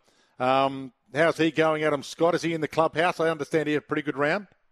Yeah, absolutely. Adam's in at five under, so he's three shots off the lead at the moment. And um, Lee, who we thought was going to be our early leader at seven under, mm. um, posted 64 as well. So they're both really well positioned um, after their first rounds. Our defending champ Cam Smith had a frustrating day out there today. He just couldn't get much going after his early start and shot two over, but he knows his way around Royal Queensland very well. So I'd expect him to turn, start turning that around tomorrow. But he's, uh, yeah, he'll start round two a little bit behind. And how is our flying mullet going while we're talking about nicknames? Who, Jed? Hey? Oh, oh, oh Cam? You mean Cam Smith or? Yeah, yeah, absolutely. How's he going? Yeah, no, two, he's two over. So he's uh, yeah had a frustrating day Oh, out there beautiful. today, but yeah, he's um he'll uh, he'll I ma- I imagine he'll start to turn that around tomorrow. Yeah, so when did he go out? When did he start? When did his round start? Early on or? Yeah, Cam was out in the second Really group early? off the tenth. Yeah, six ten Right. a.m. up here, which perfect time of weather, perfect time of the day up here. It was it was nice and sunny. We got a bit of a shower midway through the round, but once you get past that three a.m. alarm, it's uh, it's a beautiful time for golf. So the conditions going to be better this afternoon. I, from my side, at least, looking at the TV coverage, uh, there's the flags aren't really fluttering that strongly, and uh, it is a little overcast, but it looks like pretty good conditions.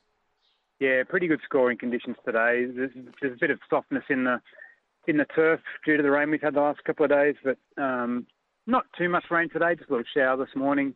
Um, steamy out there. It's quite humid, but um, otherwise, it's yeah, it's pretty good, pretty good weather for golf, and I think that's why we're seeing yeah such good scores so so early in the tournament. And the galleries, how are they looking? Because we've been talking a lot about Cam Smith and uh, LIV and what's done for golf. Uh, what are the galleries like?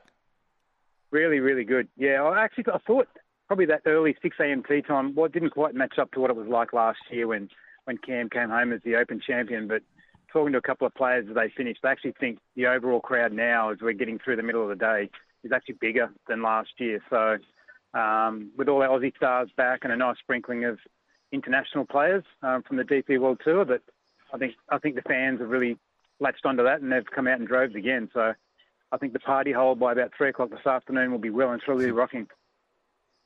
So how's the love now in golf uh, with the two parties that were at loggerheads for a long time? Is uh, is the love back? Is it is it overall now heading in the right direction? I think it's heading in it's heading in a direction. We'll say that it's sort of a there's still a split in the game, which I guess is unfortunate. But um, we're in the fortunate position, I guess, down here that um, players from from LIV Golf are able to play our tournament. So Joaquin Niemann, who plays on LIV Golf, um, he's in a for eighth at the moment, quite prominent on the leaderboard. So the great thing from the uh, Australasian Tour perspective is that we're offering world ranking points these next two weeks, and players from around the world are recognising that. So we've got a an enhanced world ranking um, allocation this week, so guys can really make a move on that top 50 in the on the uh, world rankings, which gets you into the Masters uh, next April. Tony, great to have you on. Sorry I didn't hear your initial report on Cam Smith, but uh, I lost you for a second, but got you there loud and clear now. We'll talk to you soon. I appreciate you jumping on. Thanks, Dwayne. There's a few mullets up this way, so never really sure who you're talking about. no, appreciate your time. Tony Webeck joining us, uh, senior Australian PGA writer and Australian Golf Digest contributor. Uh, Colleen and Eltham, uh, Peter and Tyabb, we'll get to you before the break. You there, Colleen? Yeah, Dwayne, uh, I've got a, a, a really good nickname, my favourite. It's for John Eales, the um, ex-Australian captain in rugby. His nickname was Nobody, because nobody's perfect. Nice one, Colleen. Peter and Tyabb. Yeah, g'day, Dwayne. Uh, guy I, I used to bowl with uh, said no nickname had ever stick, so I called him Teflon. Nice work, Peter. Uh, great to have so many contributions on the text as well. I appreciate all of your calls for Midday Man. It's been a fun couple of hours, I've got to say. Let me race through a few texts. Been trying to read a few texts and chat about the PGA and get these ad breaks uh, done and dusted as well. We've still got one to go and still got a couple of callers on the line, so we'll try to get you after uh, we take a break. But uh, a couple here on Camporeale twins coming through. If they stop the Camporeale twins coming to Carlton, I'll give up the game. So that's another one on the father son side of things. Uh, it balances back in your favour sometimes at your club. Dwayne, father son is a total inequity that should be scrapped. AFL is a multi million dollar industry where, through sheer luck, no team should be given a huge advantage over another. So that's from Colin, who wants it scrapped. Uh, give Get rid of the draft and go back to zones. That's from Jeff. Um, what about uh, Pipe in all sincerity? Um, I don't mind the Gold Coast getting picks, but I'm totally against North getting all those picks that they didn't even finish on the bottom of the ladder and got. Uh, Dwayne, it's not about the Gold Coast; it's about the teams at the bottom of the ladder that need assistance and need uh, the the extra assistance to climb the ladder. Uh, Dwayne, there's an argument, Dwayne, that in a professional competition in 2024, the father-son rule is outdated. I don't know of any other professional competition in the world that has that. Hi, Dwayne. All for reviewing the draft rules, just not until 2025. Camporeale boys heading to the Blues, and nothing should change that. Uh, Dwayne, just to clarify my earlier call, my boys are one of the uh, in one of the Suns Academy hubs. We pay for them to be in it, and they still have to be selected. And it's limited numbers. It's only a pathway to being selected to join the Suns Academy teams. The best thing about it is that the kids uh, get to be better footballers, as local football here is a much lower standard than the Victorian club football in 2023. Half the kids still playing with them, still don't get the game. Um, they have from rugby league. It's a national game, not the VFL anymore. Uh, it's a long text, but I appreciate you sending that through, Jason, and uh, trying to read as many texts as possible at the same time. Need a break, wrap it all up. Midday Madness, still a big hour to come. You're Dwayne's Well.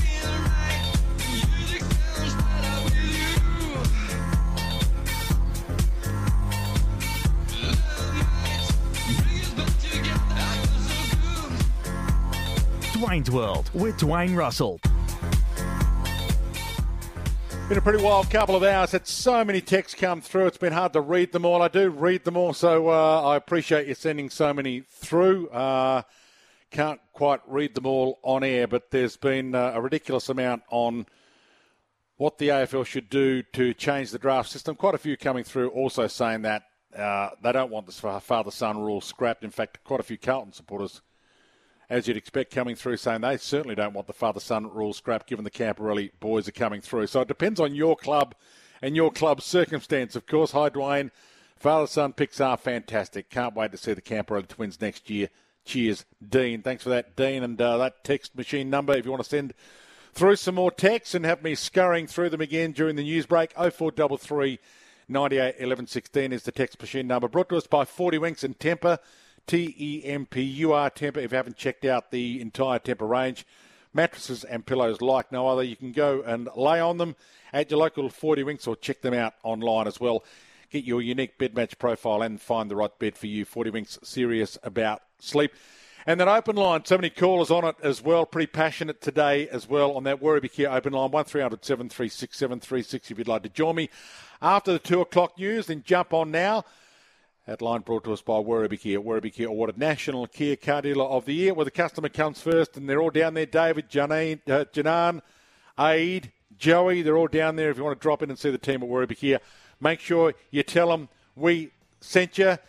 And Midday Madness done and dusted for Work Locker, Carrum Downs and Pakenham. Unlock Stockton, full of value workwear for wherever you work. Visit worklocker.com.au. Midday Madness over for today. Back for more Midday Madness tomorrow. But another big hour of the program to come. We'll have a chat to former Roo Jack Mahony, who's heading to the Gold Coast. We'll talk some or some other sport as well. Lost in the wash still to come. Sophie Conway from the Lions AFLW team as well. So uh, stick around, another massive hour on Dwayne's World.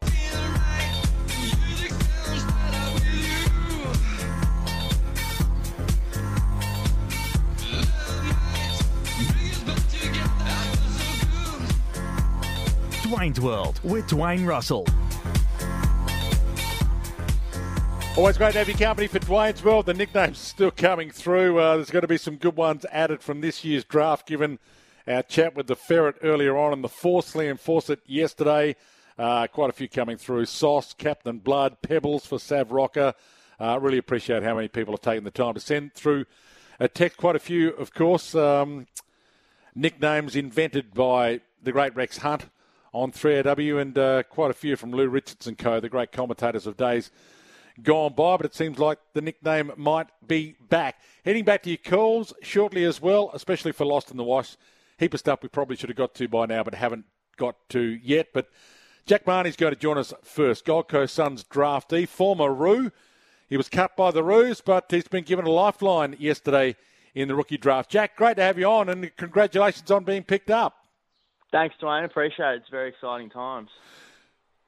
Did you know it was coming? Uh, I had an inkling. I'm never you're never 100% sure with footy, but there was good chance that uh, yeah, I was going to be able to come up north. You were quite in. You were injured a bit last year. Had shoulder injury and a, had shoulder surgery at one stage last year. Yeah, so I dislocated my shoulder in the preseason, and then um, was able to come back, play a few games, but then unfortunately did it again um, midway through the year and had surgery, which ended my year. So that was unfortunate. Yeah. But it's fine now. Have you done a fitness test for them before they drafted you? Uh, I didn't do a medical as such, but I've um, seen the surgeon a couple of times um, when I was back in Melbourne. That's all been cleared off now. So yeah, all good to go for the pre-season. So I moved to the Gold Coast, which doesn't sound like a bad spot to be moving to. No, I can't complain at all. Got up here last night. Actually, it was a quick turnaround, um, and it's already been down to the beach today, and the sun's turned it on, so it's very nice. so you're going to obviously settle in.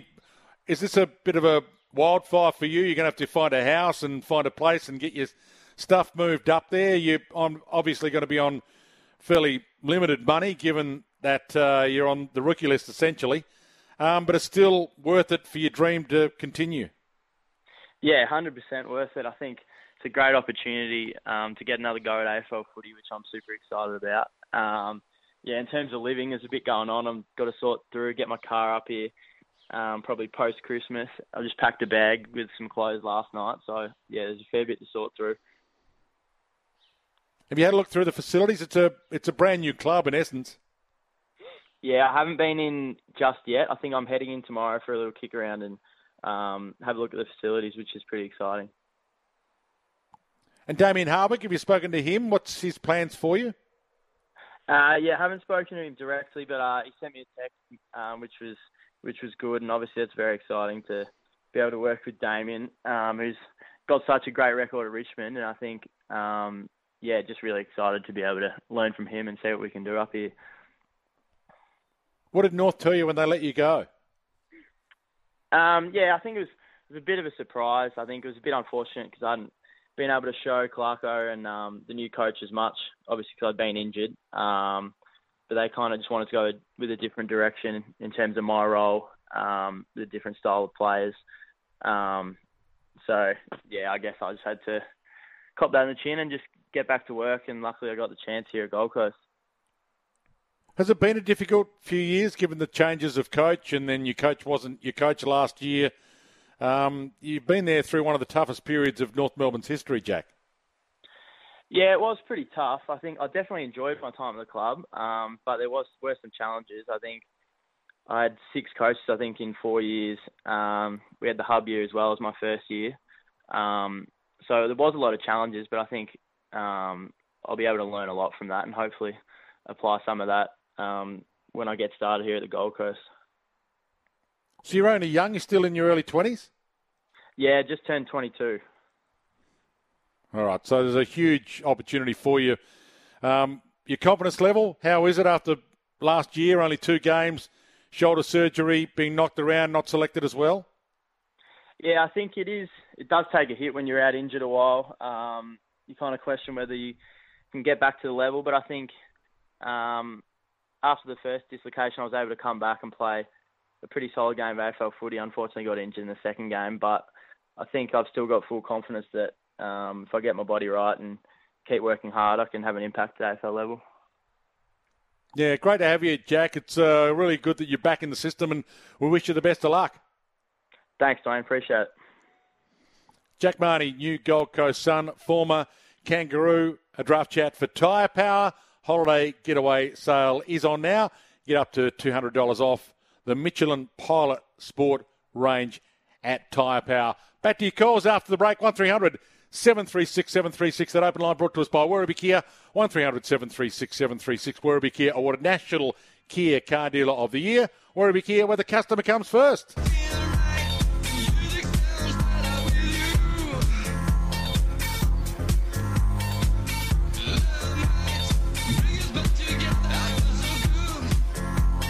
Dwayne's World with Dwayne Russell. Let's head back to your calls. Jenny in Box Hill, if you want to jump the line, 1300 736 736. Jenny, welcome to you. Great to have you on. Oh, good day, Dwayne. Welcome back, and I hope we get to hear all about your holiday sometime. What do you want to know, Jenny? Where you went and all of that, and uh, uh, you don't have to spend a long time, but just a quick, quick précis of who, where you visited. All right, I went. Uh, for those who've watched the White Lotus, I went and watched. I went and stayed at uh, San Domenico Palace uh, at Taormina, where they filmed that. So uh, I went to Sicily, uh, Palermo, Catania, um, and Taormina. Spent a little time on the Amalfi Coast, Jenny, which is a nice part of the world as well. Uh, I stayed at a place called Santa Caterina, which I mentioned a couple of days ago. Uh, was a fairly bizarre. I mean, it's a high-end place, Jenny. They have menus there at the restaurant where the men get the menus with the prices on them, and the women get handed the menus without prices. So the women don't get to find out how much it costs the thing that they're ordering. I don't know why they think that that's the way to go, given that uh, women probably got more money than men these days. But uh, yeah, some of the places I went, I did some laps of the Nurburgring. It's all there on my Instagram, Jenny. You can check it out. I could I could talk about it for an hour. I don't want to bore too many people though. Okay, no, I'll definitely do that, Wayne. Love, love, love Italy. So, um, but haven't been to any Yeah. of those places you mentioned. Um, but uh, Yes, glad something about Italy, just- Jenny, that I, I love as well as the people as well. But anyway, you want to talk some footy? Yes, I do. Um, I don't know um, whether you've had a chance to catch up with this because you've been right across the, so many things, but on the um, Hawthorn Facebook updates that happened over the last few days and videos, um, when um, uh, Will McCabe was picked at number 19, and um, when Brody Ryan got chosen at number 46, he's from uh, Adelaide as well. Will was so excited. They must live close, their parents, and Will ran all the way to Brody Ryan's house and ran through and jumped into his uh, arms and congratulated him, and the whole um, clan of uh, Ryans were just went absolutely bunter. It was so lovely to see these two young fellas so excited that they were going to be playing together. You're spot on. The emotion of this week, Jenny, has been fantastic. It's been the best part of the week, hasn't it? The emotion of the families, the emotion of the mums and dads, the emotion of those associated, you know, brothers, sisters, friends as well. And you mentioned, I mean, getting drafted and going to a club and playing with your mates, it still boils down to that. It's nothing to do with the fact that you're going to have a career that's going to get you $100,000 a year and you're now a professional footballer for a living. It's about playing the game you love. Yes, definitely. And um, another, uh, I reckon the photo of the whole uh, draft was Nick Watson when he hugged his father and his head was, the, the cameraman, um, photographer got him um, side on and that sheer, sheer relief, all the strain of waiting uh, to be picked because he's um he said you know he he's grown up um just knowing that he's going to be short and that just all that relief and pain that he felt um all came out in his face. It was just the most incredible emotional photo. Um, like a lot of them were, that this was just something so special. And I think he's going to be, I think they're calling him the Wizard of Waverley, but he Yeah. calls him, he reckons he's a bit of a energizer bunny. So um, he's called the Energizer Bunny. Can't wait to see the Wizard and call the Wizard as well. Jenny, uh, one of those great nicknames that's now coming into the AFL. Hey, great to have you, call. Hold on. We've got a family pass to the WBBL Melbourne Stars game on Saturday, November 25, coming to you. Jenny, hold the line. Uh, great to have you back. Uh, you're a regular, and it always puts a smile on my face to hear your voice. Speaking of the holiday, um, why is it so? Let, just let me play this. Uh, he's, for those who don't know, Professor Julius Sumner Miller, he was pretty big when I was a kid. Uh, why is it so? I've got a text here. What about a new segment? Why is it so with the Professor pipe? Maybe we should open this up. Firstly, if you haven't heard Professor Julius Sumner Miller and the old seg- segment that he used to have, uh, here's a little piece of it. Why is it so? This is the question asked by Professor Julius Sumner Miller, Professor of Physics at the University of Southern California. Consider this stick. Okay? Stick, like a meter stick, like a yardstick. Let us So call the stick Professor uniform. Julius Sumner Miller used to tell us why is it so. Speaking of my holiday and stuff that sort of, well, I saw a lot of other sports being played while I was overseas, um, and I do tend to wear my basketball shorts a bit. And I was, I had to pick a pair of basketball shorts to take away because they're comfortable. And I took my Boston Celtics shorts away, and a few people came up to me whilst I was away over the course of the holiday wearing Boston Celtics shorts saying, Oh, you're a Boston Celtics fan. Does what you wear actually tell people what you like? Uh, am I now all of a sudden looked down on because I'm I look like I was a Boston Celtics fan? Why is that so? If you can tell me, I can kind of tell you in a footy context. If I see someone in a Collingwood jumper or I see someone in a Carlton jumper, maybe I do know what kind of person they are like. But uh, what kind of person does that make me if I was wearing Boston Celtics shorts? If you can tell me why that is so, I'd really like to know because it happened a few times. 1300 736 736 is the open line number. We're about to have a chat to Soph Conway from the Lions AFLW. There's been quite a few talking about the draft. Let me just play you what and what Hamish Ogilvy had to say on Sports Day last night about draft concessions and the inequality of the draft. Before I take your calls, take your texts and talk to Soph Conway, here's Hamish Ogilvy from the Crows.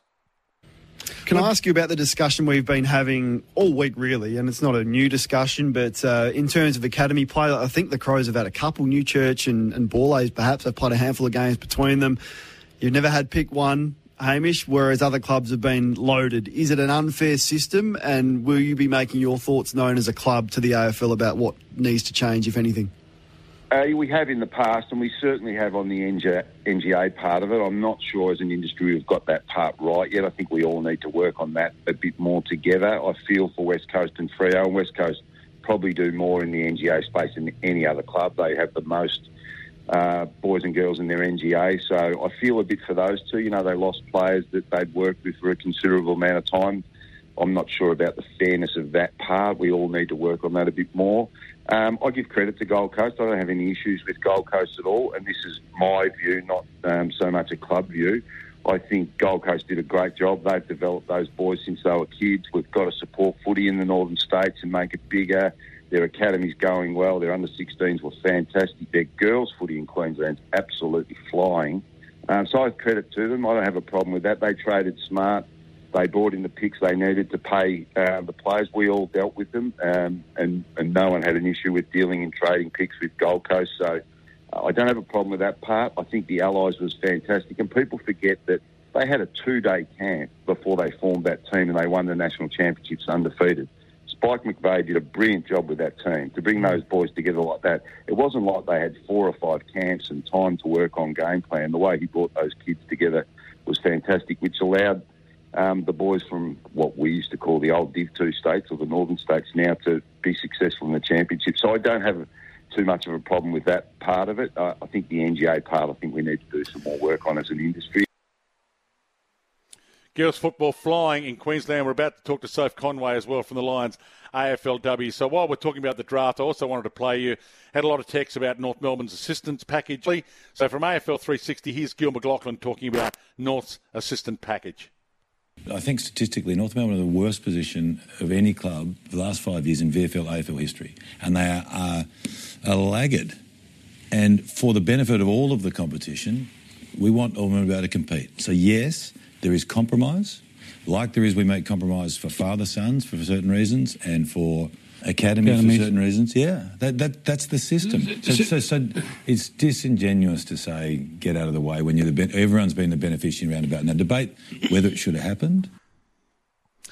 There is a little bit of Gil McLachlan from AFL 360. A couple of texts coming through. What does it say about me? Uh, why, why would they have been looking down their nose at me wearing Boston Celtic shorts? Uh, one here.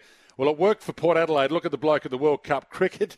Port fan written all over him. Yeah, maybe it does tell you something about the person, but uh, maybe there are more people like me who don't necessarily barrack for the Boston Celtics. I just happen to be wearing their shorts because uh, I happen to buy their shorts. Uh, a lot of media make flogs of themselves judging footy fans for wearing club jumpers, but it says more about them, though. That's from Ben as well. Uh, and this one here makes you a bloody legend. Pipe, get on board. Craig on the road. Uh, thanks for your text as well, Craig. Time to celebrate some lives. Thanks to Tobin Brothers Funerals, a family owned business since 1934. Tobin Brothers Funerals celebrating lives. Uh, speaking of cricket, happy birthday to Merv Hughes.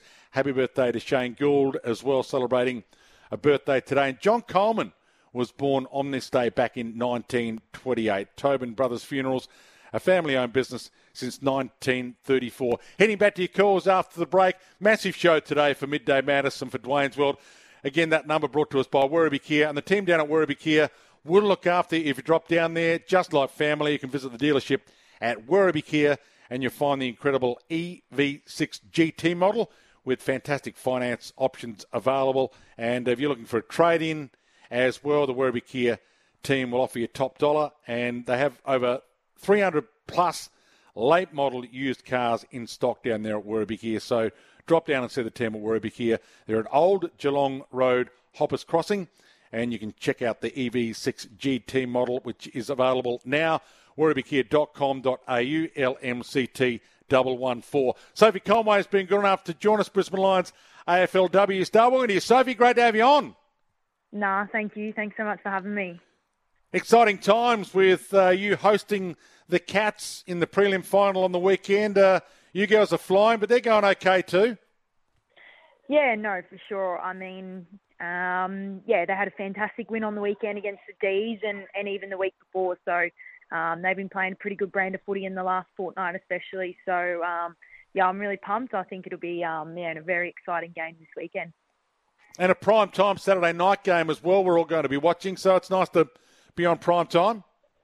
Yeah, for sure. Probably can't get any better than that, to be honest. Six forty-five out at um, Springfield. It's um, yeah, phenomenal time slot, and um, yeah, I think you know Springfield really really shapes up really well at night as well. So um, I'm excited for that even more now. So Is yeah, it- honestly, can't wait to get out there. Really.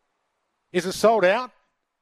Um, oh, I'm not 100% sure. I don't think it's sold out just just yet, but um, I've heard there's definitely plenty of tickets flying out the door, which is exciting to hear. So did you get together and watch the Cats or watch that game last week? I presume watching that game you thought going in you're probably going to end up playing Melbourne, but things changed pretty quickly in the first half. Yeah, I mean, um, oh, we weren't. There were a few few of the girls together. Um, we weren't all together watching the game, but by all means, we were definitely everyone was definitely intrigued in it. And um, yeah, I guess you know um, we were probably watching Melbourne a little bit closely, but I guess with the way they with the way Geelong played played so well in that first quarter, um, I guess yeah, we quickly shifted to looking at how deeply how um, Geelong plays. So um, by all means, though, it was it was pretty pretty good game, especially um, for for Melbourne to continue to fight it out right until the death there. So yeah. So you're going to have to shut down a couple. I mean, Nina Morrison had a heap of it, 29 possessions. Uh, you know, she was superb. They've got some stars. Yeah, for sure. I mean, you know, they're they've definitely got some stars throughout their lineup, but you know, I'm still pretty convinced that yeah, obviously, um, you know, we've got just as good as a midfield as well. You know, so um, yeah, there's a lot of talk about them, but um, yeah, we just got to back ourselves in and and know um, yeah what we can do, and um, yeah, I'm pretty pretty confident in in our preparation, and um, yeah, we're all really excited to get out there. Do you tag much, or you just go in with your game style and not worry about, you know, if Nina's getting it or Georgie Prespakis is getting it, uh, you'll just go about your business? Ah, yeah, I think we'll just go head to head. Really, um, you know, I'm pretty confident our in our middies and in in getting the job done in there. Um, you know, I'm not too concerned. By all means, you know, they're going to get the pill um, throughout the game, but if we can just nullify it to a degree, I think it um, that'll go obviously a long way. But um, yeah, by all means, if they're really getting on top of us, of course, there's something you know we can we can look at. But um, I'm pretty confident our middies can can go to work and, and really go head to head, and and you know fingers crossed they can come out on top. You've got a really good system as well. You've been a very good team for a long time. I mean, you missed out last year, obviously, for, which is probably providing a bit of motivation for a lot of you girls. But you've been uh, at the top end for a while. What's the secret? oh, I wouldn't want to let the secret outside of our four walls, but um, by all means, yeah, I think we've got a really good group, and, and that stems from the from the top with Craig, our coach. So um, yeah, I think you know we've all just bought into to what we're doing each and every week, and um, you know we're really process driven at the moment. So obviously that's going to hold us in good stead, and and all we're worried about this weekend is just getting the job done at home in front of our home crowd and um, we're all really excited to get out there and, and you know have another opportunity at potentially another crack at the cherry. Craig Starcevich has been a great AFLW coach. He was a star as a player, premiership player. Uh, what's what's part of his magic? What's he got? Oh, he's got a great balance, Stas. You know, from on field and off field, the way he um, really connects with the playing group, and I think that's first and foremost, and that's a really key element. Obviously, a good coach. Um, so you know, I've loved what he's brought to our team, especially this year. His versatility um, that he's brought as a coach. Um, you know, it's his it's his eighth season as a coach with us, and you know, um, I feel like this this season's probably been his best year yet, to be honest. So, um, yeah, I love the man and I love what he brings, and and it really starts with him, and I think that's you know a big element as to why we continue to be successful. And have you got a tip for the other game, North Melbourne and the Crows? Oh, to be honest, um, I don't really. Um, but I think it'll be a red hot, red hot match. That's for sure. They've got both teams have got star-studded lineups, so um, I think it'll definitely go down to the wire. And um, you know, yeah, I guess you know North at home, um, you know, potentially, but by all means, Adelaide are just as good. So um, yeah, it'll be a very interesting one to watch. That's for sure. I'll be watching Saturday night, Soph. Uh, good luck, even though I'll be barracking for the Cats. Thanks for joining me. Ah, shit. Yeah, there you go. See you later. Thanks so much. Soph Conway. I don't think she liked that uh, little finish to that chat, but anyway, it was great to have her on. And yeah, well, I will be barracking for the Cats. I'm not broadcasting the game, but uh, like a lot of people, I will be watching. A break for news. Lost in the Wash still to come. You with Dwaynesville.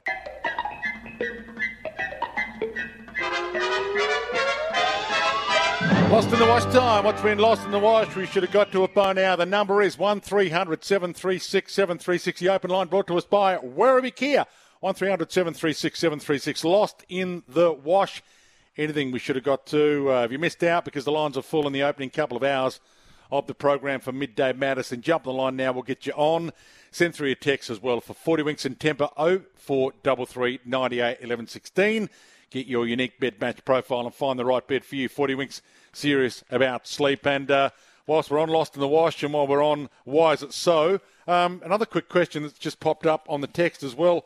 Well, it's good to be able to talk some golf right now with the Australian PGA happening, and uh, Joel Moscatel leads at 8 under after an opening round 63 in the PGA Championship. Uh, Adam Scott at 5 under after an opening round 66. But 1300 736 736 for Lost in the Wash and if you do have an answer for this, summer sports, spring carnival's come and gone. Um, the golf has started today. Whatever happened to the polo? For a few years there, the Portsea Polo and the Polo Extravaganza was the biggest social must be seen at event of the summer. But why's the polo died? If you've got an answer to me for what is it so, jump on the line one 736 736. I know F1's probably the biggest single one weekend must be at event in the summer these days. Uh, if you're not a cricket head and go to the Boxing Day test, and maybe the tennis is. But uh, what happened to the polo? If you can answer for me there, in send through a text or jump on the open line and we'll find a Dwayne's World t shirt for you In fact, we've got a couple to give away for the best lost in the wash as well. Greg and Clayton, as we head to your calls, welcome to you, uh, Greg. Yeah, hi, how are you? One, um, I had two, the galloping gasometer, and also Mick Nolan. slamming Sam Kekovich. Slam and Sam, they're back, Greg. It's good, really, to have the nicknames back, isn't it? Yeah, absolutely. But the galloping gasometer, I reckon he was the best nickname I ever heard. Would we get away with that, Greg? Playing on the fact that he was a little large, I'm not sure we'd get away with it, would we? In this uh, new, new age politically correct environment, can we play on someone's weight? We're all a bit too sensitive these days, Dwayne. yeah. Well, but uh, yeah, even Missy Higgins came under the spotlight. Saints told us uh, not to call him Missy Higgins when he was missing goals because he didn't like it. So, yeah, maybe we need to take that into account. Yeah, the galloping gasometer is one we probably wouldn't be going with. Um, the big Russian for Alex Ishchenko probably wouldn't be used either at the moment. So there's a few that were fun in the old days, but certainly wouldn't make it these days. Great to have you call, Greg. Back with more of your calls after the break. You at Dwayne's World.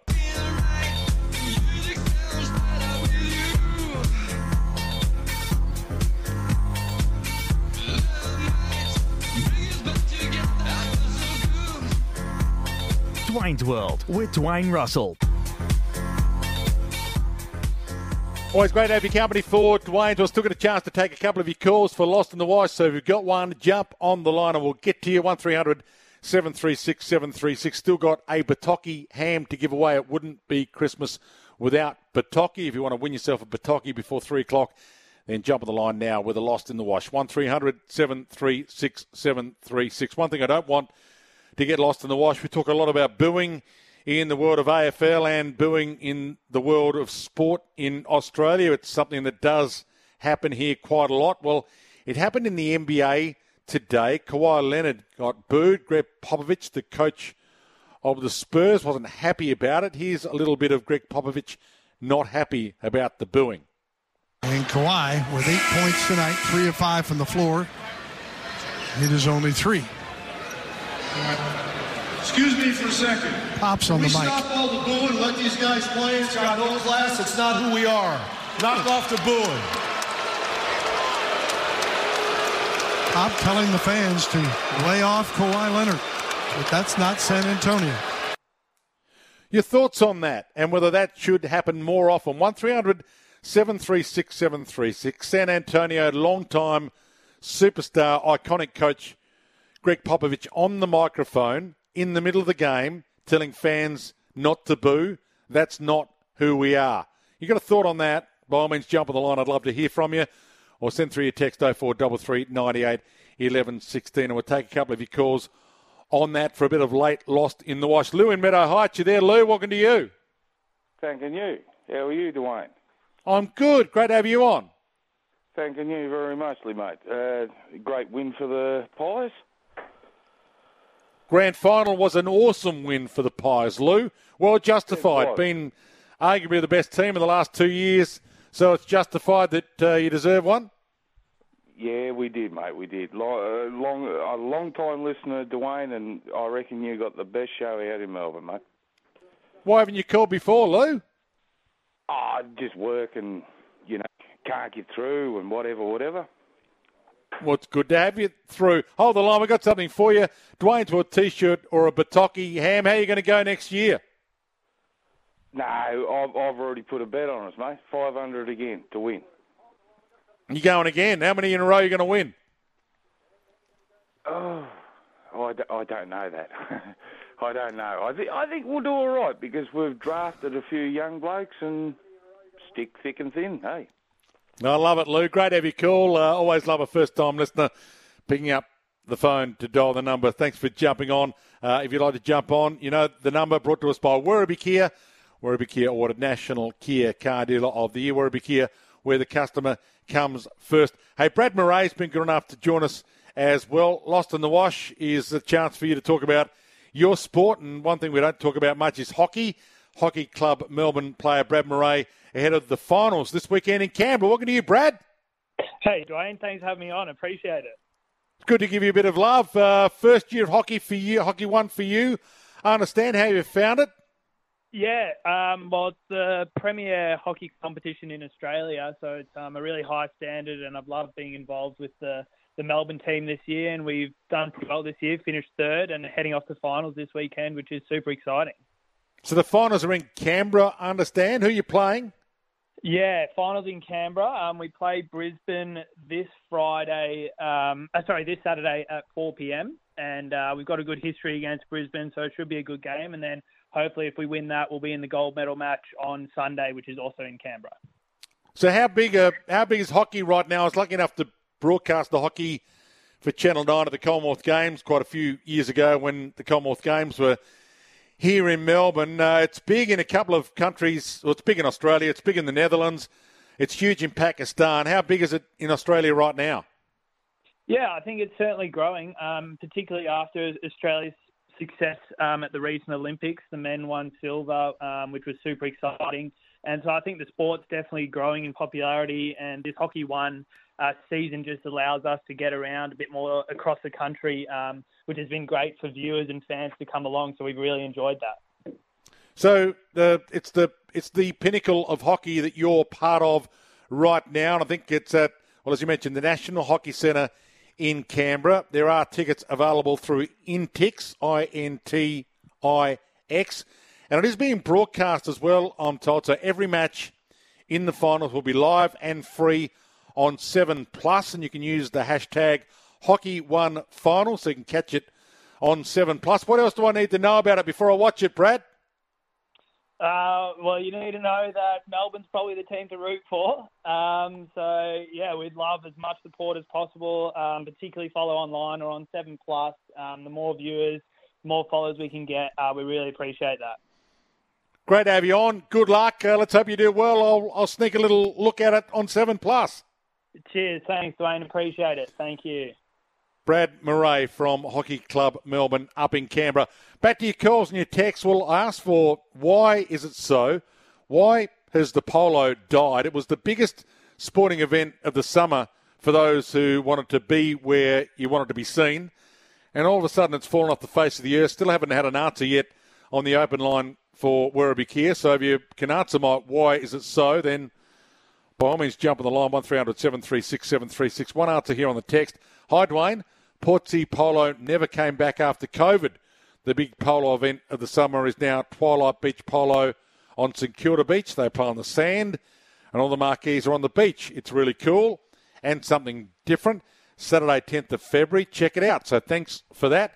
Um, Twilight Beach Polo is where polo has evolved to in Melbourne. A couple on, or one here, polo is for posh twats.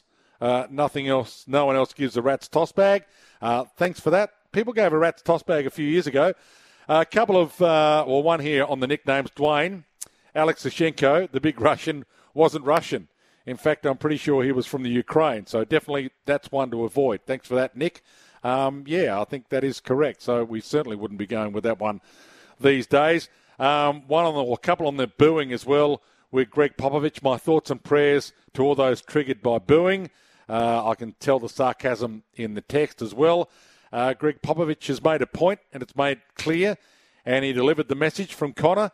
Yeah, it's going to be interesting to see if anyone else follows up with that message. It's not who we are. Nicknames will be coming through left, right, and centre. Uh, Mark Roberts, the fridge, uh, keep them coming. Uh, correction here on the two SA boys living close together, or at least a confirmation. Will McCabe and Brody Ryan went to Sacred Heart together and were SA junior teammates. That's from uh, um, Rob. Thanks for that as well. Dwayne, far too much unnecessary cricket. We just don't need to be playing five T20 matches against India. Why not give them all a rest? Yeah, if you are, definitely having a rest. The green shorts for Celtics really bring out your eyes. Dwayne, thanks for that text as well, confirming uh, that. But uh, Dwayne, Bostonians symbolise established Americans with old money. As a visitor, that would have been the impression they would have got from you wearing Celtic shorts. So thanks for that clarification as to my why is it so that people look down on me because I was wearing Boston Celtic shorts. And no gill, no polo. There you go. There's confirmation of why the polos fallen off the face of the earth. Back to wrap it all up after the break. You were Dwayne's World.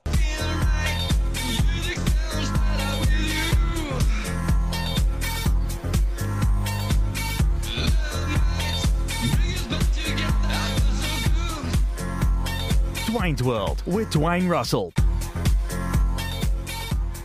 Been another massive show today. It's been a wild show. First two hours of Midday Madness were pretty wild. Midday Madness back tomorrow for Work Locker, Carrum Downs and Pakenham. Unlock, stocked and full of value workwear for wherever you work. Visit worklocker.com.au. Another two hours of your calls tomorrow for Midday Madness. Matthew and Portarlington to wrap it all up uh, with a lost in the wash. Uh, welcome to you, Matthew. What have you got on your agenda? Hey, Dwayne. Love the show, mate. First time caller, but uh, love your show and love you as a footballer, mate. Uh, just want to make a quick one out to the interview Jared had just before you got on this afternoon um, with uh, James McFadden. Um, I'm a massive sprint car fan and just wondering if you're a chance of getting uh, the Grand Annual Sprint Car list on your bucket list. Well, I used to go when I was a kid, Matthew, quite a bit with my dad. My uncle was involved in it a little bit. My uncle Jim. Um, I used to go to, well, I think my first venture to sprint car territory was Rowley Park back in the South Australian days where they used to have the bikes racing as well with the fence, which uh, was quickly outlawed. Um, so, now I've, I've eaten many a, a, rock and bit of dust sitting on the turn, Matthew. Um, tell me where I should be going if I want to see an event. Well, the, the, obviously the Grand Annual Sprint Car Classic down at Warrnambool's on Australia Day weekend. Um, massive event. It's probably the biggest sprint car event in Australia. But um, I'll give you. I'll make a deal with you. The Bertocchi ham you're just about to give me, I'll make you a sandwich. well, when can you meet me? When's it on at Avalon? It must be on at Avalon again soon. I've been to Avalon a few times. Yeah, yeah. Uh, I haven't got the calendar, but yeah, it generally starts around about the first week of December. But can't be too far off, mate. Can't be too far off. Avalon's always it's a ripper night, so I've been to Avalon a few times to enjoy it, Matthew. I haven't taken my kids, so maybe that's something I should do. Put that on the bucket list and take the kids. What do you do? What's your involvement? Oh, I used to um, crew for a guy when I was a young bloke, but um, I uh, I get down to Warrnambool a fair bit, and I've missed two sprint car classics in 35 years. So, yeah. Well, let's hope they get plenty of people at at Warrnambool for it. Uh, I love the plug, Matthew, and you do have a Bertocchi ham coming your way. We'll have a chat about that sandwich that you can maybe deliver at Avalon uh, when we find out what the schedule's like. But uh, appreciate you jumping on for the first time. Thanks, Dwayne. Good on you, Matthew, in Portarlington. What a beautiful part of the world that is as well. That's it for Dwayne's World today. Been an absolute pleasure to have your company. Thanks to all of you who dialed the number like Matthew. Back for Midday Madness tomorrow. So please join me then. Uh, keep your text coming through tomorrow as well. Put that number in your phone. 0433 98 11 16. Get your unique bed match profile and find the right bed for you. 40 Winks serious about sleeping. You can check out the whole Tempur range, T E M P U R. Check it out online, mattresses and pillows like no other, or check it out at your local 40 Winks. Uh, one here, fantastic radio this afternoon. Thanks, Dwayne. That's from Craig and Coburg. Uh, nice to get a nice message among a few of the nastier ones that we get from time to time. One here, Dwayne. I'm a lifelong supporter of the Mighty Magpies. I'm pretty sure my first words were boo. So good luck stopping me, Marcus from Flagpies Land. And that probably sums up a few of the texts that I've got in the last 15 minutes since that Gregg Popovich audio. Stick around. Andy and Gazy looking forward to your company next, and I'll catch you tomorrow at midday.